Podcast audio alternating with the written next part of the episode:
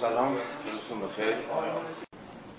امروز میریم روی مقدمه ویراس دوم 1873 بعد اونجا یه شیفتی خواهیم کرد. جایی که پای مسئله روش میاد وسط به اون فصل روش اقتصاد سیاسی کتاب گرومریسه مسیر پرپیچ و خمی داریم امروز و مسیر بد قلقی هم هست امیدوارم من از پسش بر بیام که تو جایی که میفهممش توضیح بدم به شما و خب هر کجا فکر می‌کنید ما یه مداخله بکنید نکته اضافه بکنید یا کامنتی بذارید یا هر شبیه این فضا برای شما طبعا بازی دیگه رسم همیشه. خب قبل از اینکه من ویراست دو رو مقدمه ویراست دو رو شروع کنم دلم نمیاد یک فراز از مقدمه یا قول مترجم پیش گفتار ویراست اول رو که هفته پیش از دستمون در رفت رو نخونم. چون فکر می‌کنم بسیار فراز مهمیه. و بعد نیست که یه گوشه چشمی حداقل بهش داشته باشیم. حالا من خیلی فرصت نمی‌کنم سرش بحث بکنم ولی فراز بسیار مهمی است به ویژه در قالب یه سنت تفسیری خاص از هم کتاب کاپیتال و هم کل در واقع مارکس. حالا این فرازی که من بخونم احتمالا حدس خواهید زد چرا این فراز مهمه و در قرن بیستم در سنت های مارکسیستی کدوم یک از سنت های مارکسیستی که این فراز رو خیلی بولد کردن و براتون جدیت پیدا کرد؟ با هم دیگه صفحه 31 لطفا پاراگراف یکی مونده به آخر. این پاراگراف رو می‌خوام بخونم. برای رفع هر گونه سوء تفاهم احتمالی اجازه می‌خوام این نکته رو بیان کنم که هیچ وجه تصویر خوشبینانه ای از سرمایهدار و مالک زمین ترسیم نگرد اما در اینجا به افراد تنها به عنوان تجسم انسانی مقوله های اقتصادی حاملان مناسبات و منافع خاص طبقاتی پرداخته شده است. از دیدگاه من تکامل صورتبندی اقتصادی جامعه یک فرایند تاریخ طبیعی تلقی می شود بنابراین کمتر از هر دیدگاه دیگری می تواند فرد را مسئول مناسباتی بداند که او خود هر چقدر هم از لحاظ سوبژکتیو بتواند از آنها فراتر رود از لحاظ اجتماعی آفریدهشان باقی میماند. خب این فراز چی داره که به ما بگه؟ و چرا برای بحث ما؟ و اصلا به نظرم در کلیت نظام مارکسی فوق مهم. خب این که برای کدوم سنت مارکسیستی قرار بیستم این فراز مهمه که می‌تونید حدس بزنید دیگه. غیر هگلی ها بله ولی به صورت مشخص. مارکسیسم ساختارگرا به یک دلیل ساده دیگه که کاملا در این فراز به شکل گلدرشتی مطرح شده. چرا این فراز اساسا یک فراز ساختارگرایانه است؟ مثلا ویژگی هر شکلی از ساختارگرایی در گام نخست چیه؟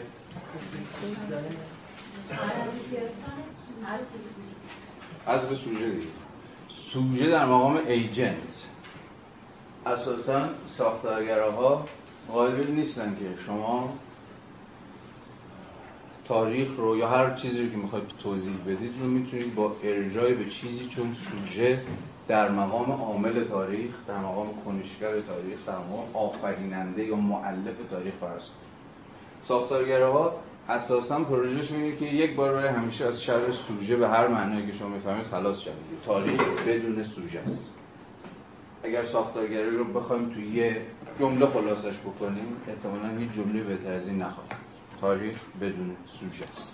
و ساختارگرایی می‌خواد همین بدون سوژه بودن رو توضیح حالا یه بار دیگه با این توضیح مختصر دوباره برگردیم به این فراز. ببینیم مارکس اینجا چی داره میگه و آیا حامیده به این خانشی که من می‌خوام اینجا به دست بدم یا نه.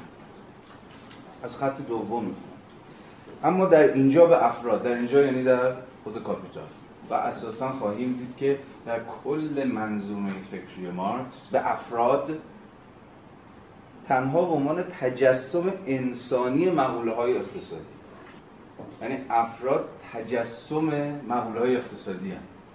یعنی مقوله های اقتصادی حالا خواهیم دید کار، ارزش و غیره و غیره و غیره. افراد صرفا تجسم انسانی هستن اون چیزی که مهمه خود این مقولات اقتصادیه و در ادامه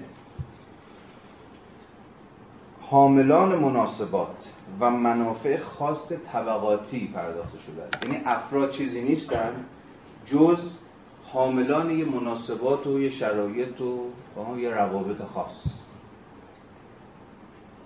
یا به تعبیری که بعدها آلتوسری ها یا همون مارکسیست های ساختارگرا به کار بردن ما با افراد یا سوژه ها سر کار نداریم. ما با چی سر کار داریم؟ structural position ها وضعیت های یا مواضع ساختاری. چون این سری مواضع ساختاری داری که من و شما در مقام افراد اونها رو اشغال می‌کنیم. من و شما نیستیم که مهمی و به این معنا که من کیم شما کی از لحاظ روانشناختی از لحاظ شخصیتی از لحاظ اخلاقی از لحاظ تربیتی کی هستیم و کی نیستیم اینجا برای تحلیل مارکس اهمیتی نداره. چرا؟ چون مارکس داره خود این مناسبات تولید رو یا این مواضع ساختاری رو تحلیل می‌کنه. افراد اگر مهمن صرفا از حیث اینکه حامل اون مناسبات تولیدن. یا این جایگاه رو به شکل تصادفی اشغال کرد برای همینه که دوست ما در ادامه میگه که از دیدگاه من تکامل صورتبندی اقتصادی جامعه یک فرایند تاریخ طبیعی است. یا به مسابقه فرایند تاریخ طبیعی. تحلیل میشه چرا میگه تاریخ طبیعی؟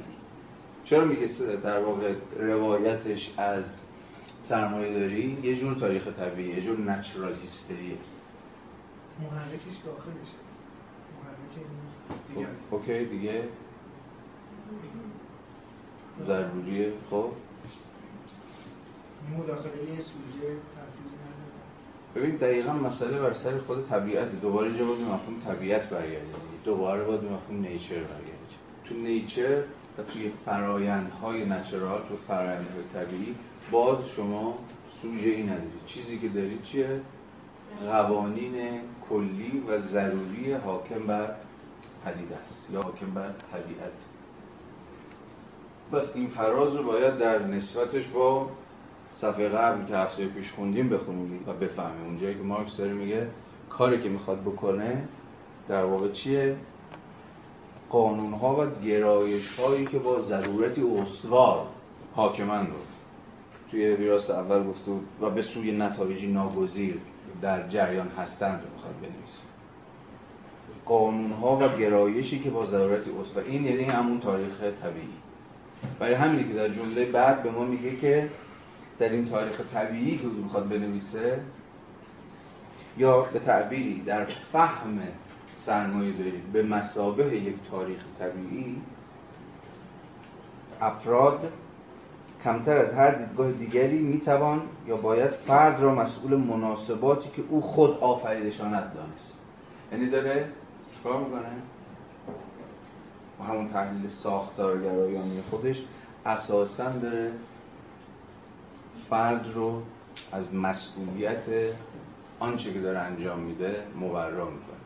این مبرا کردن از مسئولیت هم نبود یعنی اخلاقش بفهمیم ها چون یکی از مسائل در اخلاق اینه دیگه شما زمانی می‌تونید اخلاق حرف بزنید که بتونید از آزاد بودن افراد حرف بزنید افراد وقتی آزادن می‌تونن دست به کنش اخلاق بزنن. یا اخلاق اونجایی معنا داره که آزادی معنا داشته باشه.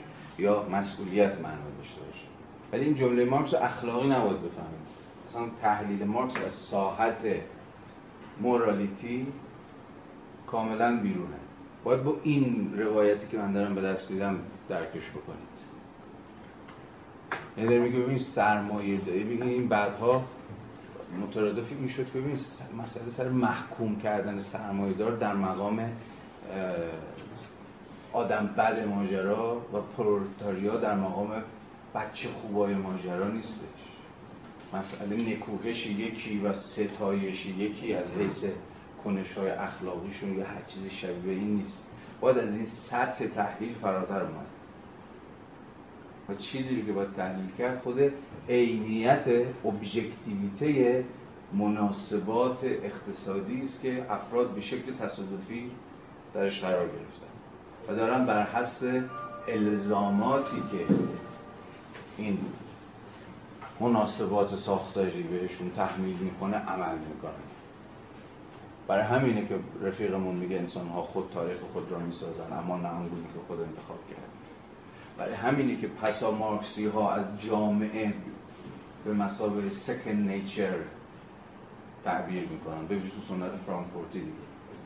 دوستانی که کلاس قبل با هم دیگه بودیم به خاطر میارن مفهوم سکن نیچر و چرا مفهوم سکن نیچر اینقدر برای سنت به ویژه فرانکفورتی مهم شد. این مفهوم طبیعت ثانوی می‌خواست همین رو توضیح بده. یعنی انگار جامعه هم به کسوت قسمی طبیعت در اومده. چرا به کسوت به قامت به هیئت قسمی طبیعت در اومده؟ چون مجموعی از الزام ها فورس ها که شما رو فراسوی اینکه بخواید یا نخواید خوشتون بیاد خوشتون نیاد ملزم به عمل بر حسب خود این الزامات و خود این قواعد و خود این فورس ها می‌کنه. مارکس بخواد این فورس ها رو توضیح بده. این زور چیه که داره منو وادار می‌کنه؟ یا این الزام یا ضرورت یا هر کلمه دیگه ای که براش برمیگزینید این از این حس این فراز برای فهم اینکه مارکس کجا وایساده و چگونه داره تحلیل می‌کنه فوق مهمه باز در ادامه ببینید از دیدگاه من تکامل صورتبندی اقتصادی جامعه یک فرایند تاریخ طبیعی تلقی می شود. بنابراین کمتر از هر دیدگاه دیگری می تواند فرد را مسئول مناسباتی بداند که او خود هر قدر هم از لحاظ سوبژکتیو بتواند از آنها فراتر برد. این هم یه جمله مهمیه.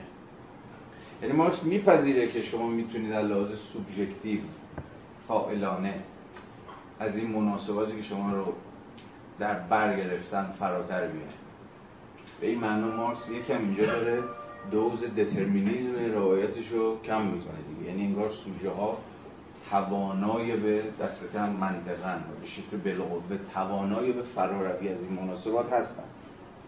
اما از لحاظ اجتماعی همواره آفریده خود این مناسبات باقی میمونن.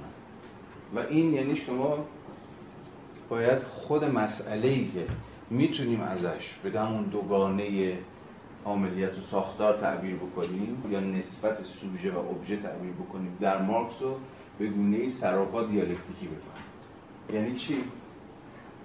وقتی از عاملیت و ساختار حرف می‌زنیم عملا داریم از همون سوژه و ابژه حرف می‌زنیم. عاملیت همون ایجنسی همون سوژه است. سوژه همون کنشگره همون ایجنت کسی که قرار دست به عمل بزن قرار تاریخ خلق کن حالا این برای ماجرا اما شما ساختارها رو دارید. شرایط ابژکتیو رو دارید. جامعه سرمایه داری چه می‌دونم هر, هر اسمی که می‌خواین روش بزنید.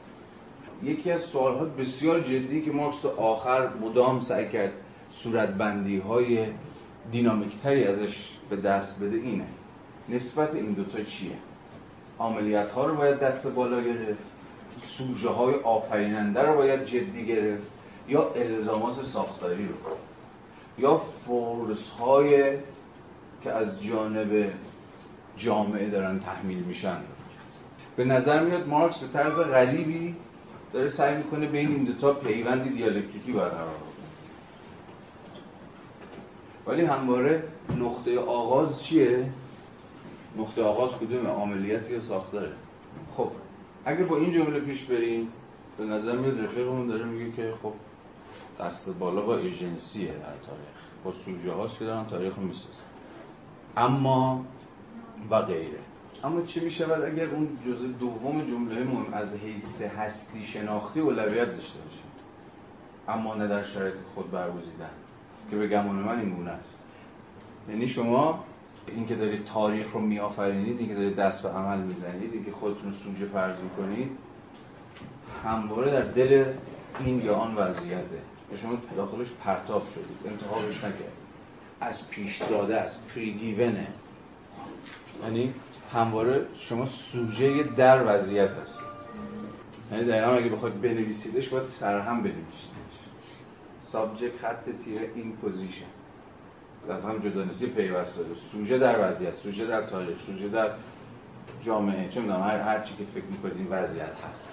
پس بنابراین همواره کنش های این سوژه این agent همواره مسبوق به یا به قول مارکس همواره از لحاظ اجتماعی وابسته به یا آفریده شده به دست این مناسبات اقتصادیه یا الزامات ساختاریه. به زبانهای مختلف می‌تونیم تعبیرش کنیم پس مسئله بر سر اینه که اساسا برای مارکس اصلا تقدمی وجود نداره. اول سوژه است یا اول تاریخه یا اول ساختاره یا هر چی شبیه همواره سوژه در ما با سوژه در تاریخ سر کار داریم.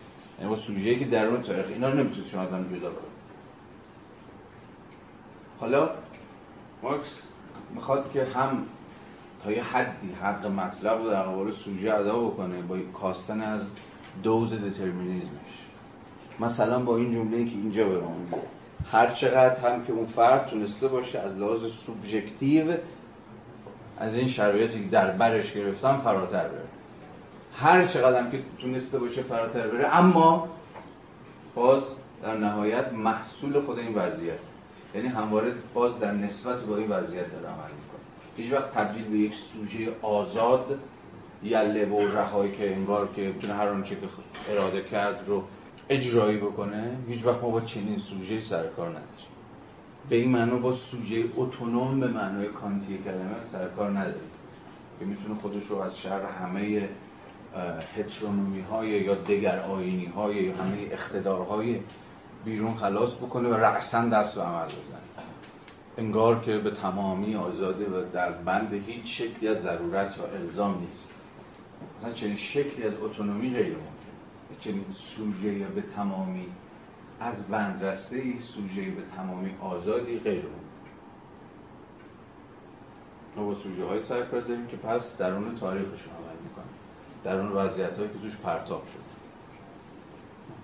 حالا این بحث رو چنان که می‌بینید بسیار می‌توان بحث داد بسیار می‌توان ادامه داد و یکی از به نظرم می‌رسه که تعیین کننده ترین پروبلماتیک های مارکسیزم بعد از مارکسه و هنوز هم بحث زنده ایه ولی فعلا من مایلم که همینجا متوقفش بکنیم و بعدا ارجاعتون بدم به دیگر مباحثی که در تاریخ مارکسیزم بر سر همین ماجرا عملیات ساختار سوژه یا اوبژه و غیره و غیره در جریان بوده. دست کم تا جایی که به این فراز مربوط میشه ما با یک مارکس ساختارگرا به معنایی که گفتیم سر کار سازنده این اوبژه مگه این سوژه نیست؟ در یه محدوده چرا؟ ولی خب همه همه مسئله سر اینکه اون سوژه رو شما چی بفهمیدش؟ چجوری توضیحش بدید یا به قول مارکس سوژه در چه شرایطی برسازنده است؟ در چه شرایطی داره جامعهش می‌سازه؟ تاریخش داره می‌سازه؟ در یه جور اگر به مارکس باشه به شما میگه که در شرایطی که بهش داده شد یعنی انگار خلاقیتی در کار نیست. خلاقیت به معنای دقیقا آفرینش امر نو. چیزی که وجود داره باز تولیده. یعنی ما با فرایندهای reproduction سر کار داریم. اگر هم سوژه داره نقش ایفا می‌کنه داره باستولید می‌کنه وضعیت رو بر حسب الزاماتی که بهش تحمیل شده. حالا یه سوال خیلی جدی و خرکی شکل می‌گیره دیگه. خب انقلاب کجا این بازی؟ این سوژه ها کجا قرار این بازی رو متوقف کنن؟ از این چرخه بیان بیرون باستولید رو استوپش کنن. این چجوری ممکنه؟ یعنی بر میگردیم به نظریه انقلاب مارکس به مسابقه یه جور سوبژکتیویسم محض دیگه. یعنی انقلاب اوج لحظه سوبژکتیو دیگه نه؟ اون جایی که به راستی انسان ها به سوژه تبدیل میشه. به آفریننده تاریخ تبدیل میشه. اما خیلی خوشبین نباشه. چون دست کم به روایت مارکسیسم ساختارگرای امثال آلتوسر اینا انقلاب هم خود یک فرایند ابژکتیوه که سوژه نداره. یعنی نتیجه همون مرحله است که دیگه نیروهای تولید نمی‌تونن به گونه ساختاری رشد کنن توسعه پیدا کنن دیولوپ بشن درون به قول مارکس شرایط یا مناسبات تولید. یعنی انگار خود انقلاب هم اونقدرها سوبژکتیو نیست اونقدرها فائل نداره. اونقدرها کننده کار نداره. شرایطش باید برسه دیگه. این باز توی مارکسیسم قرن بیستم هم دعوا سر همین بود دیگه. انقلاب میشه پیش انداخت. می‌شود انقلاب اراده کرد بریم انقلاب کنیم. یا نباید وقتش برسه این دعوای یه جورایی لنین بود با مثلا پلخانوف و کاوتسکی و کل منشویک ها و سوسیال دموکراتی ها. دعوا بین الملل دوم سوم سر همین بود. تا یه حدی دیگه. خیلی دقیق تر دعوا بولشویک ها و منشویک ها بولشویک ها طرفدار تز ابجکتیویستی تاریخ بود تاریخ یه فرنده عینی داره. دست من و شما هم نیست. باید بره دیگه. باید تکامل پیدا کنه به مرحلهش که برسه. انقلاب در نتیجه دینامیزم درونی خود سرمایه داره اتفاق خواهد نه اگر هم طبقه کارگر نقشی داشته باشه خود اون نقش رو شرایط عینی هم که بهش تحمیل می‌کنه. یعنی خودشون نمی‌تونن اراده بکنن کی وقت انقلاب. مثلا انقلاب انقلابی میشن وقتش که برسه. ولی خب لنین هم الان برخلاف این تست فکر می‌کرد فکر می‌کرد اگه قرار بشینیم صبر کنیم تا به وقتش این هیچ وقت اون زمان نخواهد رسید. بلکه انقلاب رو اتفاقا می‌توان پیش انداخت یا شرایط انقلابی رو می‌توان مهیا کرد. یعنی خود سوژه به بخشی از شرایط objective تبدیل میشه. حالا با اون صورت بندی که همه دوستان کمتر بیشتر از لنین خبر دارن. این بحث مفصلی است. بذارید باز هم بمونه. الان نمی‌رسیم حق مطلب رو در قبالش ادا کنیم. فقط در مقام همین یه جور طرح بحث و طرح موضوع که بعدا خودتون راجبش فکر کنید یا در فرصت دیگه گپ بزنیم و یا منابعی رو من شما معرفی بکنم می‌تونه مد نظر باشه. اول بحث من وارد تحلیل ساختارها هستن نه این بحث پیش خب فارغ از اینکه ساختارها چی هستن چطور به وجود میان یعنی اینجا پروسشی که خود این ساختار باید بالاخره تحلیل چی کار وجودش چطور ممکن شده که بعد بتونیم در واقع داشته باشیم. مارکس در این باره حرفی داره. بله. امروز اصلا می‌خوام راجع به همین صحبت کنم. اون سوال شما رو دو جور می‌شود فهمید. اینکه ساختارها چگونه به وجود اومدن آیا سوال ناظر بر یعنی سوال تاریخیه؟ یعنی تاریخ تکوین این ساختارها که حالا اسمش هم می‌ذاریم سرمایه داری مارکس خیلی خودش رو درگیر نوشتن تاریخ سرمایه داری نکرد نه پروژه وبر هم نوشتن. تاریخ سرمایه داری نبود. حالا بگذاریم. این مثلا سنت مکتب آنال فرجان برودل و اینا که کتابش به فارسی هم ترجمه شده مثلا حیات سرمایه داری رو شد که ببینید. مثلا آنالی ها حالا فارغ از مسئله روش شناسیشون می‌خوان توضیح بدن از تاریخی سرمایه‌داری کجا سر کلش پیدا شد. چجوری؟ این سیر تاریخی تکفین به قول شما ساختارها رو می‌خوان توضیح بدن. البته وبر مثلا بیشتر در اون شهرش در باب شهرش که اونم به فارسی ترجمه شده اون جایی که داره راجع به بورگ ها بورگ های قرون میانه اروپا حرف می‌زنه در مقام خاصگاه شهری تکوین اصطلاح سرمایه یه جورایی داره تاریخ شکلی اون ساختارها رو توضیح اما چون که گفتم مارکس خودش رو درگیر نوشتن تاریخ نکرد. یک دست به کار دیگه زد دیگه. چون که هفته پیشم گفتیم و امروز یه پیچ اصلی بحثمون بر سر روش شناسی مارکس همین خواهد بود. خودش رو درگیر توضیح منطق این ساختارها کرد. حالا اینکه منطق این ساختارها یعنی چی باید صبر کنیم که در فراز بعد بریم سراغش. چون باید گام به گام اون فصل نقد سیاسی رو بخونیم. مارکس تمایزی می‌ذاره بین روند منطقی و روند تاریخی یعنی بازآفرینی واقعیت در ذهن در کسمت مفهوم. این کاری که خودش کرد ما واقعیت رو در ساحت مفهوم بازآفرینی کردن حالا باید ببینیم معنی این حرف چیه. با روندی که به واقع به بلفل در تاریخ اتفاق افتاد. مارکس بین این دو تا فرق می‌ذاره. اجازه بدید که به وقتش بهش برسیم. خیلی بیاید فیصل یافته فرض کنیم پیشگفتار ویراس اول رو با همه ملاحظاتی که من بهتون عرض خب. بریم روی پیگفتار ویراس دو. که مارکس یه چیز هلوش 6 7 سال بعد نوشت سال 1873 همچنان بر ویراس نسخه آلمانی. خب چند فراز از این پیشگفتار دوم هست که برای بحث ما مهمه. این فرازها رو هم بخونیم ببینیم رفیقمون چی می‌خواسته صفحه 34 رو بیارید لطفا. پاراگراف آخرش. این پاراگراف رو می‌خونیم بعد بحث می‌کنیم راجع به منظور مارکس. تولید سرمایه‌داری از سال 1848 با شتاب در آلمان توسعه یافته و امروز در اوج شکوفایی کلاهبرداری هایش است. اما سرنوشت همچنان برای متخصصان ما ناخوشایند باقی مانده است. می‌بینید که داره از همینجا شروع می‌کنه دست انداختن دیگه. متخصصان ما کیا هستن؟ منظورش اقتصاددانان آلمانیه. اقتصاددانان بورژوایی آلمانیه که می‌خواد بگه اینا نفهمیدن داستان. حالا توضیح میگیم منظورش چیه. اما سرنوشت همچنان برای متخصصان ما ناخوشایند باقی مانده است.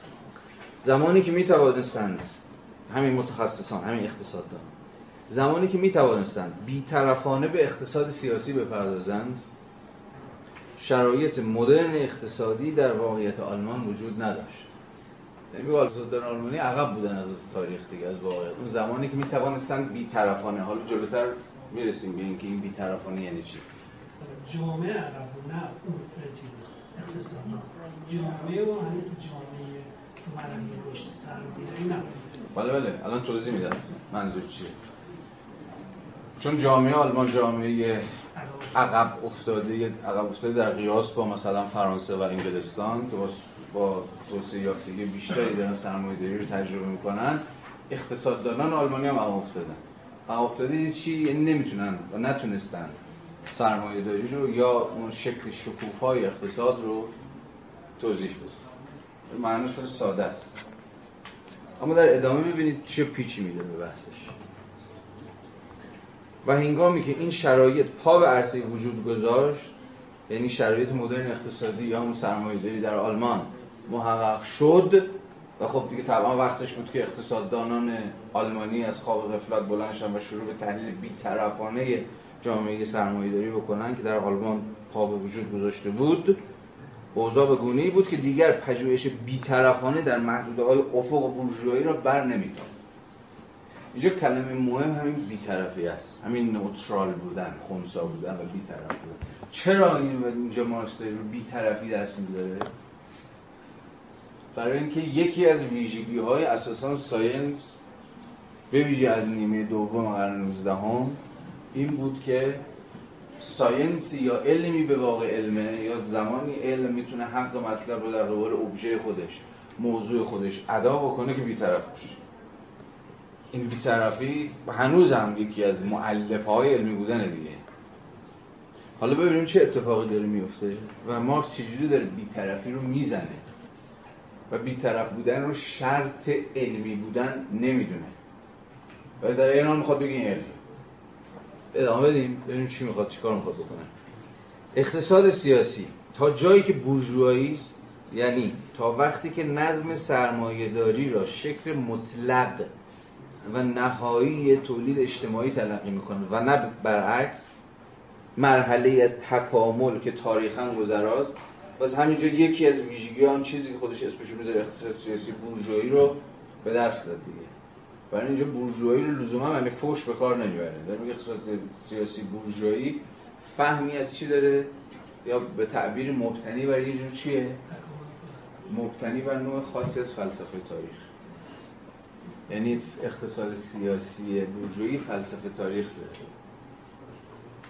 و در این فلسفه تاریخش مرحله حاضر یعنی مرحله اقتصاد سرمایه‌داری یا اقتصاد بورژوایی شکل نهایی کل تاریخ ورژن قرن 20 میش هم که همه باش آشنایی دیگه مثلا وقتی فرانسیس فوکویاما اون کتاب پایان تاریخ کتاب معروفش نوشت عملا در ادامه همین خط عمل میگرد دیگه. ادعای فوکویاما در اون کتاب سال فکر کنم 1980 90 نوشتم اون که دیگه تقریبا فروپاشی تا جامعه شوروی. در واقع تنها آلترناتیو جهان غرب جهان آزاد غرب فرو پاشیده بود یا در آستانه فرو پاشیده تزش این بود که لیبرال دموکراسی غربی شکل غایی تاریخه و همه دیگر جوامع به نوعی سرنوشتشون اینه که خودشون رو با همین لیبرال دموکراسی تطبیق بدن. و گریزی از لیبرال دموکراسی ندارن. لیبرال دموکراسی هم معنی سیاسی کلامش هم معنی اقتصادی کلامش یعنی در مقام فرماسیون سیاسی اقتصادی. حالا فوکویاما رو فراموش بکنید ادعای پس مارکس اینجا روشن دیده اقتصاد سیاسی بورژوایی مبتنی بر نوع خاصی از فلسفه تاریخ سرمایه‌داری رو قایت تاریخ فرض می‌کنه. یا به تعبیر مارکس مرحله نهایی و شکل مطلق خود تاریخ تا جایی که تاریخ مبتنی بر پیشروند تولید اجتماعی. پس یه بار دیگه با این ملاحظات بخونیم. اقتصاد سیاسی تا جایی که بورژوایی است یعنی تا وقتی که نظم سرمایه‌داری را شکل مطلق و نهایی تولید اجتماعی تلقی می‌کند و نه برعکس مرحله از تکامل که تاریخ هم گذراست تا زمانی فقط می‌تواند علم باقی بماند که مبارزه طبقاتی در حالت نهفته است یا تنها در پدیده های معدود آشکار میشه تنها تا زمانی می‌تواند علم باقی بماند که مبارزه طبقاتی در حالت نهفته باشه می‌خواد بگه ببین اون بیطرفی اقتصاد سیاسی بورژوایی در مقام علم چون علم هم گفتیم همواره قرار بیطرف باشه تا زمانیه که سادش کنیم دعوا نشده. تا زمانی که مبارزه طبقاتی شکل نگرفته که حالا شما باید طرفتون رو یا جانبتون انتخاب بکنید. وقتی مبارزه طبقاتی بالا می‌گیره وقتی جامعه یعنی چی؟ جامعه سیاسی میشه علم هم دیگه نمی‌تونه یا تعبیری علم بورژوایی دیگه نمی‌تونه بیطرف باشه بلکه باید تکلیف خودش رو روشن کنه. و مارکس میگه تکلیفش روشن خواهد کرد و معلوم خواهد شد که کجا قرار بیسته حالا فراز بعدی رو ببینید. انگلستان رو در نظر بگیرید. اقتصاد سیاسی کلاسیک آن به دوره تعلق داره که مبارزه طبقاتی هنوز رشد نکرده. یعنی مرحله کی؟ قبل از ریکاردو تاریخ اقتصاد سیاسی رو بخونید اساسا با ریکاردوه که برای بار اول اینم یکی از دینهای دیگر مارکس به ریکاردوه. تا قبل از ریکاردو مفهوم مبارزه طبقاتی اصلا نیست در اقتصاد سیاسی. قبل از مارکس ریکاردوه که اشاره می‌کنه به مبارزه طبقاتی در واقع تضاد طبقات مختلف بر سر منافع. اون ریکاردو هم بوده برای گفتن ریکاردو این مبارزه و تضاد طبقاتی رو یک قانون طبیعی می‌دونسته مخالفت مارکس با ریکاردو در اینه که این قانون طبیعی نیستش. یعنی تا مقطع ریکاردو این علم بوده در واقع اقتصاد سیاسی. از بعد از اون نظر مارکس مطرح میشه که مسئله علوم انسانی هم مطرح میشه و تضاد طبقاتی هم میاد. تا خود ریکاردو اشاره می‌کنه به تضاد طبقاتی. اولین نفریه که تو اقتصاد به تضاد طبقاتی اشاره می‌کنه. خب بلا حاصل اشاره می‌کنه که این تضاد یک قانون طبیعیه. یک طبیعی باید وجود داشته باشه. مارکس میاد بهش میگه که در واقع وقتی انتخاب می‌کنه میگه که شما متعلق به همون دوره بیطرفانه در واقع چیز هستی بله. این که تفاوت مارکس با ریکاردو چیه؟ الان محل بحث ما الان نیست. در ادامه خواهیم دید چون خود مارکس میگه. ولی به یه دقیقه مهم در تاریخ اقتصاد سیاسی داریم اشاره این مهمه در تاریخ اقتصاد سیاسی ریکاردو نقطه است که برای بار اول مبارزه طبقاتی به شکل برجسته ای شکل گل رشدی عیان میشه و آشکار میشه. یه بار دیگه بخونیم اینو. انگلستان را در نظر بگیریم. اقتصاد سیاسی کلاسیک آن به دوره تعلق دارد که مبارزه طبقاتی هنوز رشد نکرده اقتصاد سیاسی کلاسیک به مسابقه چی؟ اقتصاد سیاسی که می‌خواد خودشو به مسابقه علم بیطرف جا بیندازه باید متوجه باشید پرابلم مارکس اینجا چی چی داره میگه. اینا این اینه. فقط بحث تاریخی مارکس اینجا نمی‌خواد بکنه. می‌خواد بگه ببین یه پیچی در خود اقتصاد سیاسی به مسابقه علم اتفاق افتاد. از ریکاردو به بعد. و اون این بود که دیگه این علم نمی‌تونست بیطرف باشه. میباید جانب یکی از طرفهای درگیر رو بگیره. آن چیزی که او اسمشو می‌ذاره حالا اقتصاد سیاسی بورژوایی همون اقتصاد سیاسی که در وضعیتی که مبارزه طبقاتی گر گرفته یا در شرف گر گرفتنه جانب منافع بورژوازی در مقام حافظ وضع موجود رو می‌گیره. برای مارکس داره به یک چیزی شبیه به نبردهای درونی خود علم اشاره ساجه بحث خیلی مهمیه تو جامعه شناسی علم. و اصلا اینکه خود خود مارکس این وسط کجا وایسه؟ مارکس بخواد بگه این درون خود science و اینجا درون خود اقتصاد سیاسی یه جور نبرد هست یه جور رقاب حالا به زبان امروزی یه جور نبرد هژمونیک هست بر سر اینکه کدوم یک از این گفتارها می‌تونه دست بالا رو پیدا بکنه. یا کدوم یک از این گفتارها در پیوند با سوژه خودش یعنی در پیوند با اون طرفی از تاریخ که می‌خواد جانب اون رو بگیره می‌تونه بحث خودش رو پیش ببره و گفتار خودش رو هژمونی کنه. ادامهش رو بخونیم. دیوید ریکاردو آخرین نماینده برجسته آن. آخرین نماینده برجسته اقتصاد سیاسی کلاسیک.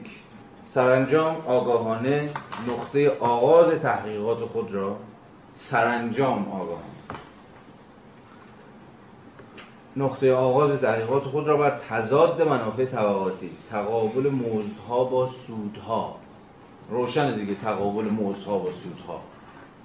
مزد نیروی کار سود کارفرما یا صاحب سرمایه یا هر هر چیزی شبیه و تقابل سودها با رانت ارزی استوار ساخت. چون ریکاردو اولین کسی بود که به تضاد طبقاتی بین صاحبان زمین بقول این رانت ارزی و بورژوازی نوظهور انگلستان اشاره کرد. بین این دوتا یه تعارض منافع بسیار جدی هست.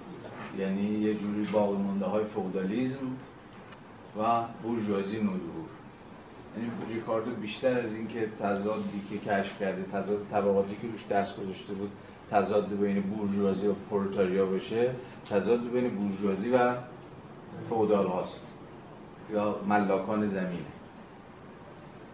که در واقع ثروتشون از قبل چیه؟ اجاره دیگه اجاره های زمین. که حالا بحث مفصلی داره درون تاریخ اندیشه اقتصادی که حالا فعلا محل بحث ما نیست. حالا و به این ترتیب ساده لوحانه این تضاد را قانون طبیعی جامعه تلقی کرد.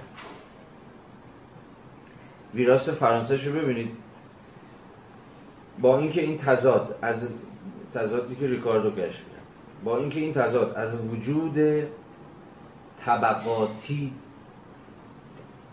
جدایی ناپذیر است که جامعه بورژوایی از آنها تشکیل شده است ریکاردو سادلوهانه این تضاد قانون طبیعی اجتماعی می‌دانست. یعنی باز نقدش به ریکاردو چیه؟ تو ویراس فرانسه توضیح دقیق داده دیگه. با اینکه این تضاد از وجود طبقاتی جدای ناپذیر اینجوری بخون. از وجود طبقاتی جدای ناپذیر است که جامعه بورژوایی از آنها تشکیل شده است.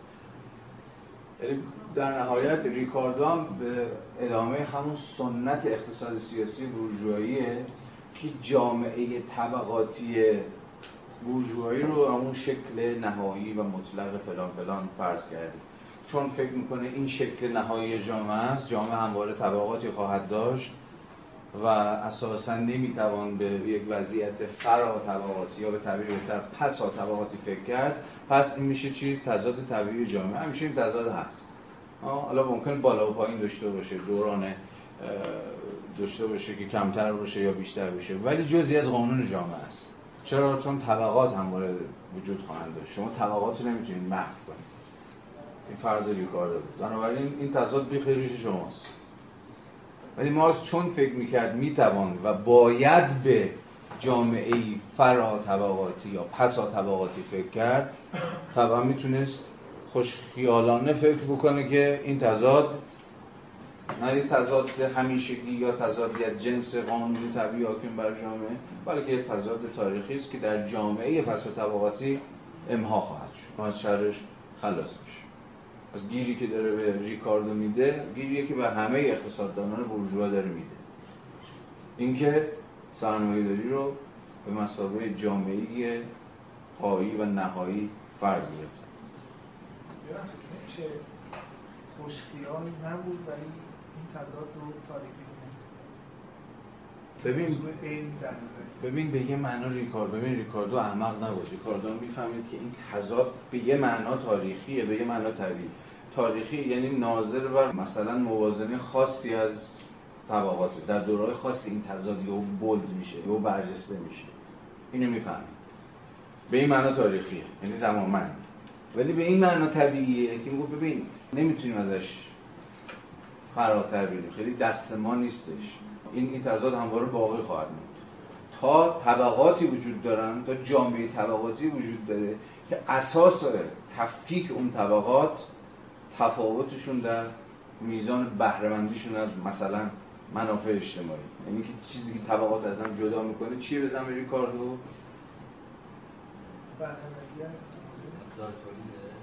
برای ریکاردو هم ابزار تولیده.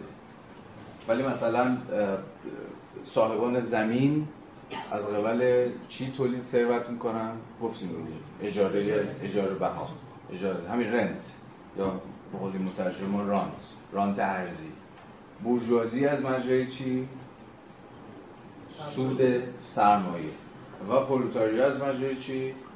مزد کار.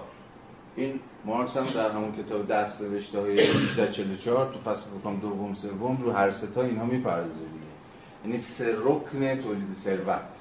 زمین سرمایه مزد. در پیوند با سه طبقه متفاوت که هر کدوم به این معنا ابزار کار و ابزار تولید متفاوت خودشون دارن و به سه طبقه مجزا تقسیم میشن که بینشون به شکل تاریخی غلظت های متفاوتی از تضاد منافع وجود داره. و این هم نمیشه از کارش کرد نمیشه ازش فراتر ما بس به یه معنا تاریخیه و به یه معنا طبیعیه. حالا این جمله آخر اما علم بورژوایی اقتصاد با ادای این سهم به کرانه های عبور ناپذیر خود رسید. این جمله خیلی جمله با ادای سهم خود در قول چی؟ میگه این کرانه اقتصاد سیاسی یعنی حد اقتصاد سیاسی بورژوایی دیگه همینه. به چه معنا؟ یعنی این اقتصاد سیاسی این تضاد رو پیدا کردی تضاد رو فهمیده تصدیق کردی بله تضادی در کاره. ولی اینجا دیگه ته بازیشه. یعنی بیشتر از این دیگه نمی‌تونه بره. یعنی چی بیشتر از این نمی‌تونه بره؟ یعنی به جامعه پسا طبقاتی فائق اومده و منافع تضاد منافع طبقاتی نمی‌تونه فکر کنه. چون به یک جامعه آشتی یافته با خود نمی‌تونه فکر کنه. حالا اون چیزی که مارکس فکر می‌کرد که خودش از پسش برآمده بنابراین تو این فراز مارکس با چنان که گفتم با یه جور نوردهای علم سرکار داره. و دیگه یه جور بلا موضوع شدن خود مسئله بیطرفی. وقتی تضاد طبقاتی دیگه در شکل نهفتش نیست اون بیرون جنگی برپاست دیگه بیطرف بودن علم عملا غیر ممکن. البته شما می‌تونید از خودتون خودتون بپرسید که اگر علم بیطرف نیست پس چگونه می‌توان از علم بودن علم دفاع کرد؟ پس اینجا خود علم چجوری تعریف می‌کنه مثلا مارکس دغدغه علمی بودن داشت یعنی با وسواس قرن 19 هم همراه بود. علم وسواس قرن 19 هم دیگه. همه می‌خوان خودشونو علم و علمی و اینها جا بزنن. همه. همه می‌خوان بگن که ما علمی این پول گفتم دیگه. روح پوزیتیویسمی حاکم بر قرن 19 این پرسش اجازه بدید باز باقی بمونه چون بهش بارها باز خواهیم گشت. به خود فهمی که مارکس از علمی بودن به دست فقط یه نکته بگم و بگذارم بعدا باز می‌کنیم. مارکس علمی بودن رو نه در پیوند با بیطرفی که چنانکه گفتم دیگه غیر ممکنه در دل جامعه ای که درش تضاد طبقات وجود داره بلکه بر وفق چی می‌فهمه؟ درسته این ولی خب خود انتقادی بودن رو چی باید فهمید؟ یه وسیله باید یعنی خودش آیت نیست. مقال ایدولوژی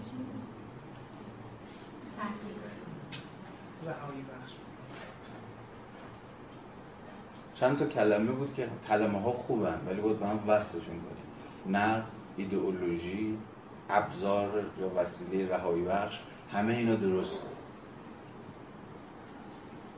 مارکس فقط اینو میگم بعدا بهش می‌پردازیم. چون کاملا اصلا به نظرم به یک بحث مفصل توپل مستقل نیاز داره مارکس در جلد سه سرمایه جمله داره که خیلی خیلی به درد بحث ما می‌خوره و در واقع منظورش رو از علم تا حد توضیح میده.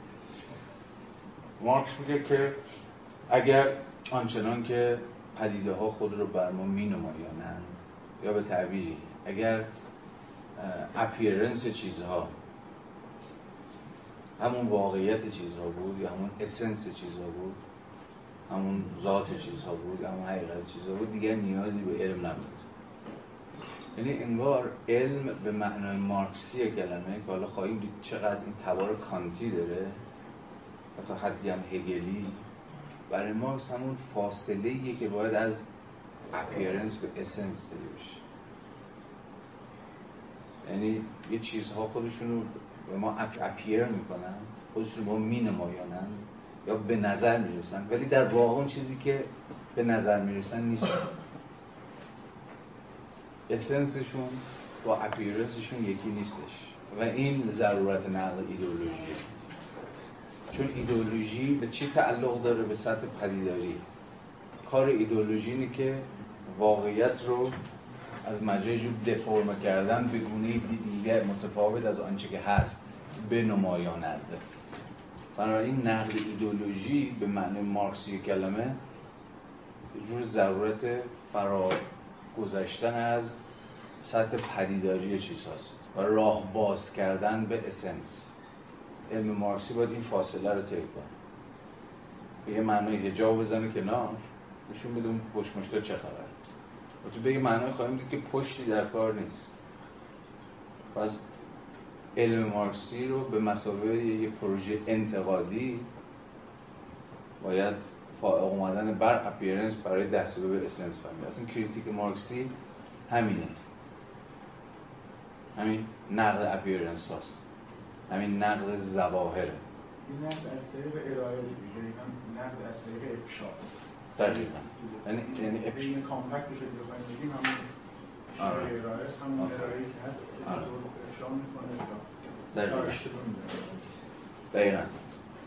علم مارکسی علم افشاگره دیگه افشاگر چی؟ فریب که ایدولوژی به ما حقنه کرده آن نشون دادن اینه که واقعیت به معنای ساده کلمهش آن چیزی نیست که به نظر میاد این جمله یه مشکل داره اینطور نیست که واقعیت اونطوری مینما یعنی اونطوری که نشون میده نیست.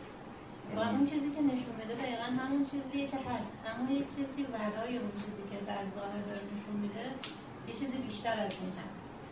یعنی مثلا من اگه سردرد دارم این سردرده یک نموده. دروغ نیست علکی نیست غیر واقعی نیست. اما در این حال یک علتی داره که علم به اون علته داره راه می‌بره. یعنی تو خود این ساختارم می‌خوام دقیقا همینه دیگه. سرمایه یه نمودی داره؟ که این نموده علکی نیست این داره تاثیرات واقعیشو این اه، چی میگن عوارض عینیشو داره رو زندگی ها می‌ذاره. اما در عین حال خودش معلوم همه. خودش نموده یه چیزی فراتر از یعنی اینو میشه اینطوری تحقیق کرد که خودش الکی نیست خودش غیر حقیقی نیست. می‌فهمم حرف دو. دو تا نکته هست اینجا. دقیقا به این معنا دوباره باید به کانت برگشت. چون مسئله نسبت بین essence و appearance در کانت بسیار مهمه. آیا appearance سطح پدیداری چیزها یه. یه چیزه؟ نسبتش با خود essence چیه؟ آیا نسبتی با essence داره یا نه؟ به تمام چیزی مستقل از essence چون به نظرم کل مسئله اینجا برمیگرده به فهم ما از کانت. چون اینجا مارکس به شدت کانتیه و در ادامه سنت کانتی داره عمل می‌کنه. یه پرسشی باید بهش جواب بدیم اینه. کانت و البته هگل باید بحث رو به نظرم که این خاستگاهاش پیش بود یه بحث دیگه که یه مقداری به بحثتون نزدیکه ولی مبتنی بر تفاسیر امثال مثلا ژیژک و ایناست. اینا چی میگن؟ اینا میگن ببین همین سطح پدیداری symptom وضعیت. مثل مثالی که خودت زدی. سردرد. سردرد یه symptom symptom مثال پزشکیه دیگه نه؟ به معنی علامت بیماریه. وقتی تو سر درد می‌گیره خود این سردرد symptom یه گیر گرفتاری جدیتر و عمیقتر پس و پشت. مثلا خدای نکرده به معنی سرطانه. کار پزشک در مقام یک symptom شناس چیه؟ دقیقا اینه که خود این symptom رو خود این نشانه رو خود این عارضه نما رو خود این آسیب نشان رو خود این علامت بیماری رو مثلا یک appearance تا رسیدن به خود essence داستان که مثلا میشه اون سرطان مثلا میشه اون غده فلان یا هر چیز شبیه این دنبال بکنه. یعنی appearance به این معنا راهنماست. هدایتت می‌کنه تا تو به اصل داستان به اصل جنس برسی. مثلا تو مثالی که تو زدی. حالا یه بحث بسیار مفصلیه جز معدود کار خوب ژیژکه که میگه اصلا خود ایدئولوژی در جامعه سرمایه داری رو باید مثلا symptom بفهم و به این معناست که من می‌تونم از تفسیرم دفاع بکنم. ولی باز باید یه تفسیر خیلی پیچیده ای از روایت نسبت essence appearance به کانت و هگل حالا این بحثم اجالتا بماند چون گفتم این بحث رو باید بعدا مستقلا دنبال کرد. ولی حداقل الان یه چیز می‌دونیم. علم تو مارکس قرار افشاگر باشه قرار انتقادی باشه. به این معنی که ازش سخن گفتیم. قرار نشون بده خود این وضعیت فراسوی دعاوی خودش چجوری داره کار می‌کنه. چجوری داره این چرخه این جامعه سرمایه داره چجوری داره میچرخه. مارکس ادعا می‌کنه که این رو از منظر یه جور پروژه critical نقد اقتصاد سیاسی می‌تونه ترسیم بکنه و می‌تونه نشون بده.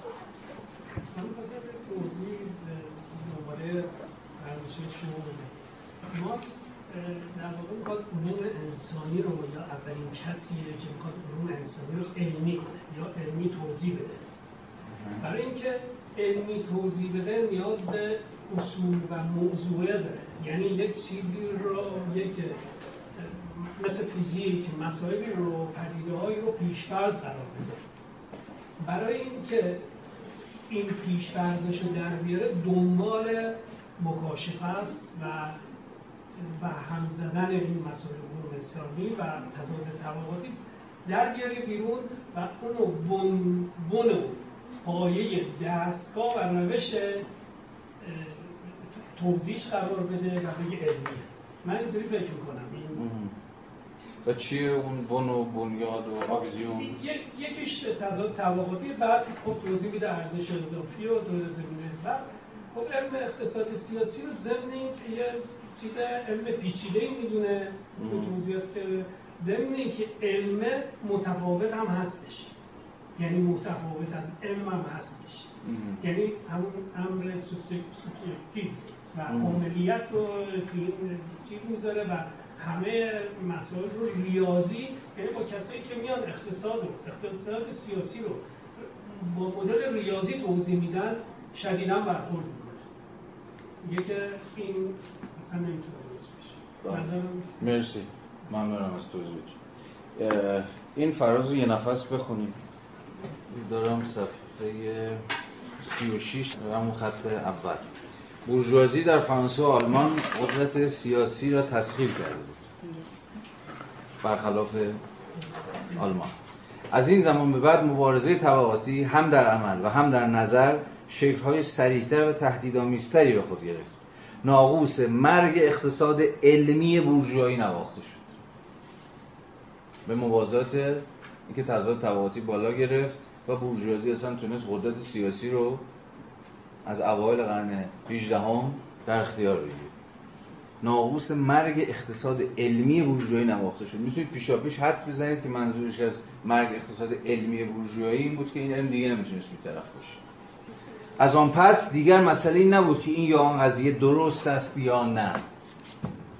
اینجا مارکس اصلا داره جو تاریخ جامعه شناسی تاریخی علم میگه. خیلی مهمه و بسیار جذابه. یعنی بسیار جذابه. ببیشه اگه اینو ببریم درون تاریخ اندیشه اقتصادی و مترادف با تاریخ اندیشه اقتصادی بحث مارکس رو دنبال کنیم. ببینیم آیا واقعا اون چیزی که مارکس داره میگه اتفاق افتاد؟ ببینید چی داره میگه؟ از آن پس دیگر مسئله این نبود که این قضیه درست است یا نه بلکه بر سر آن بود که آیا برای سرمایه مفید مفید است یا زیانبار مختزی است یا نامختزی؟ موافق مقررات پلیس است یا مخالف آن؟ اینجا به شدت شما می‌تونید به نظر من باید مارکس و فوکویی بفهمید.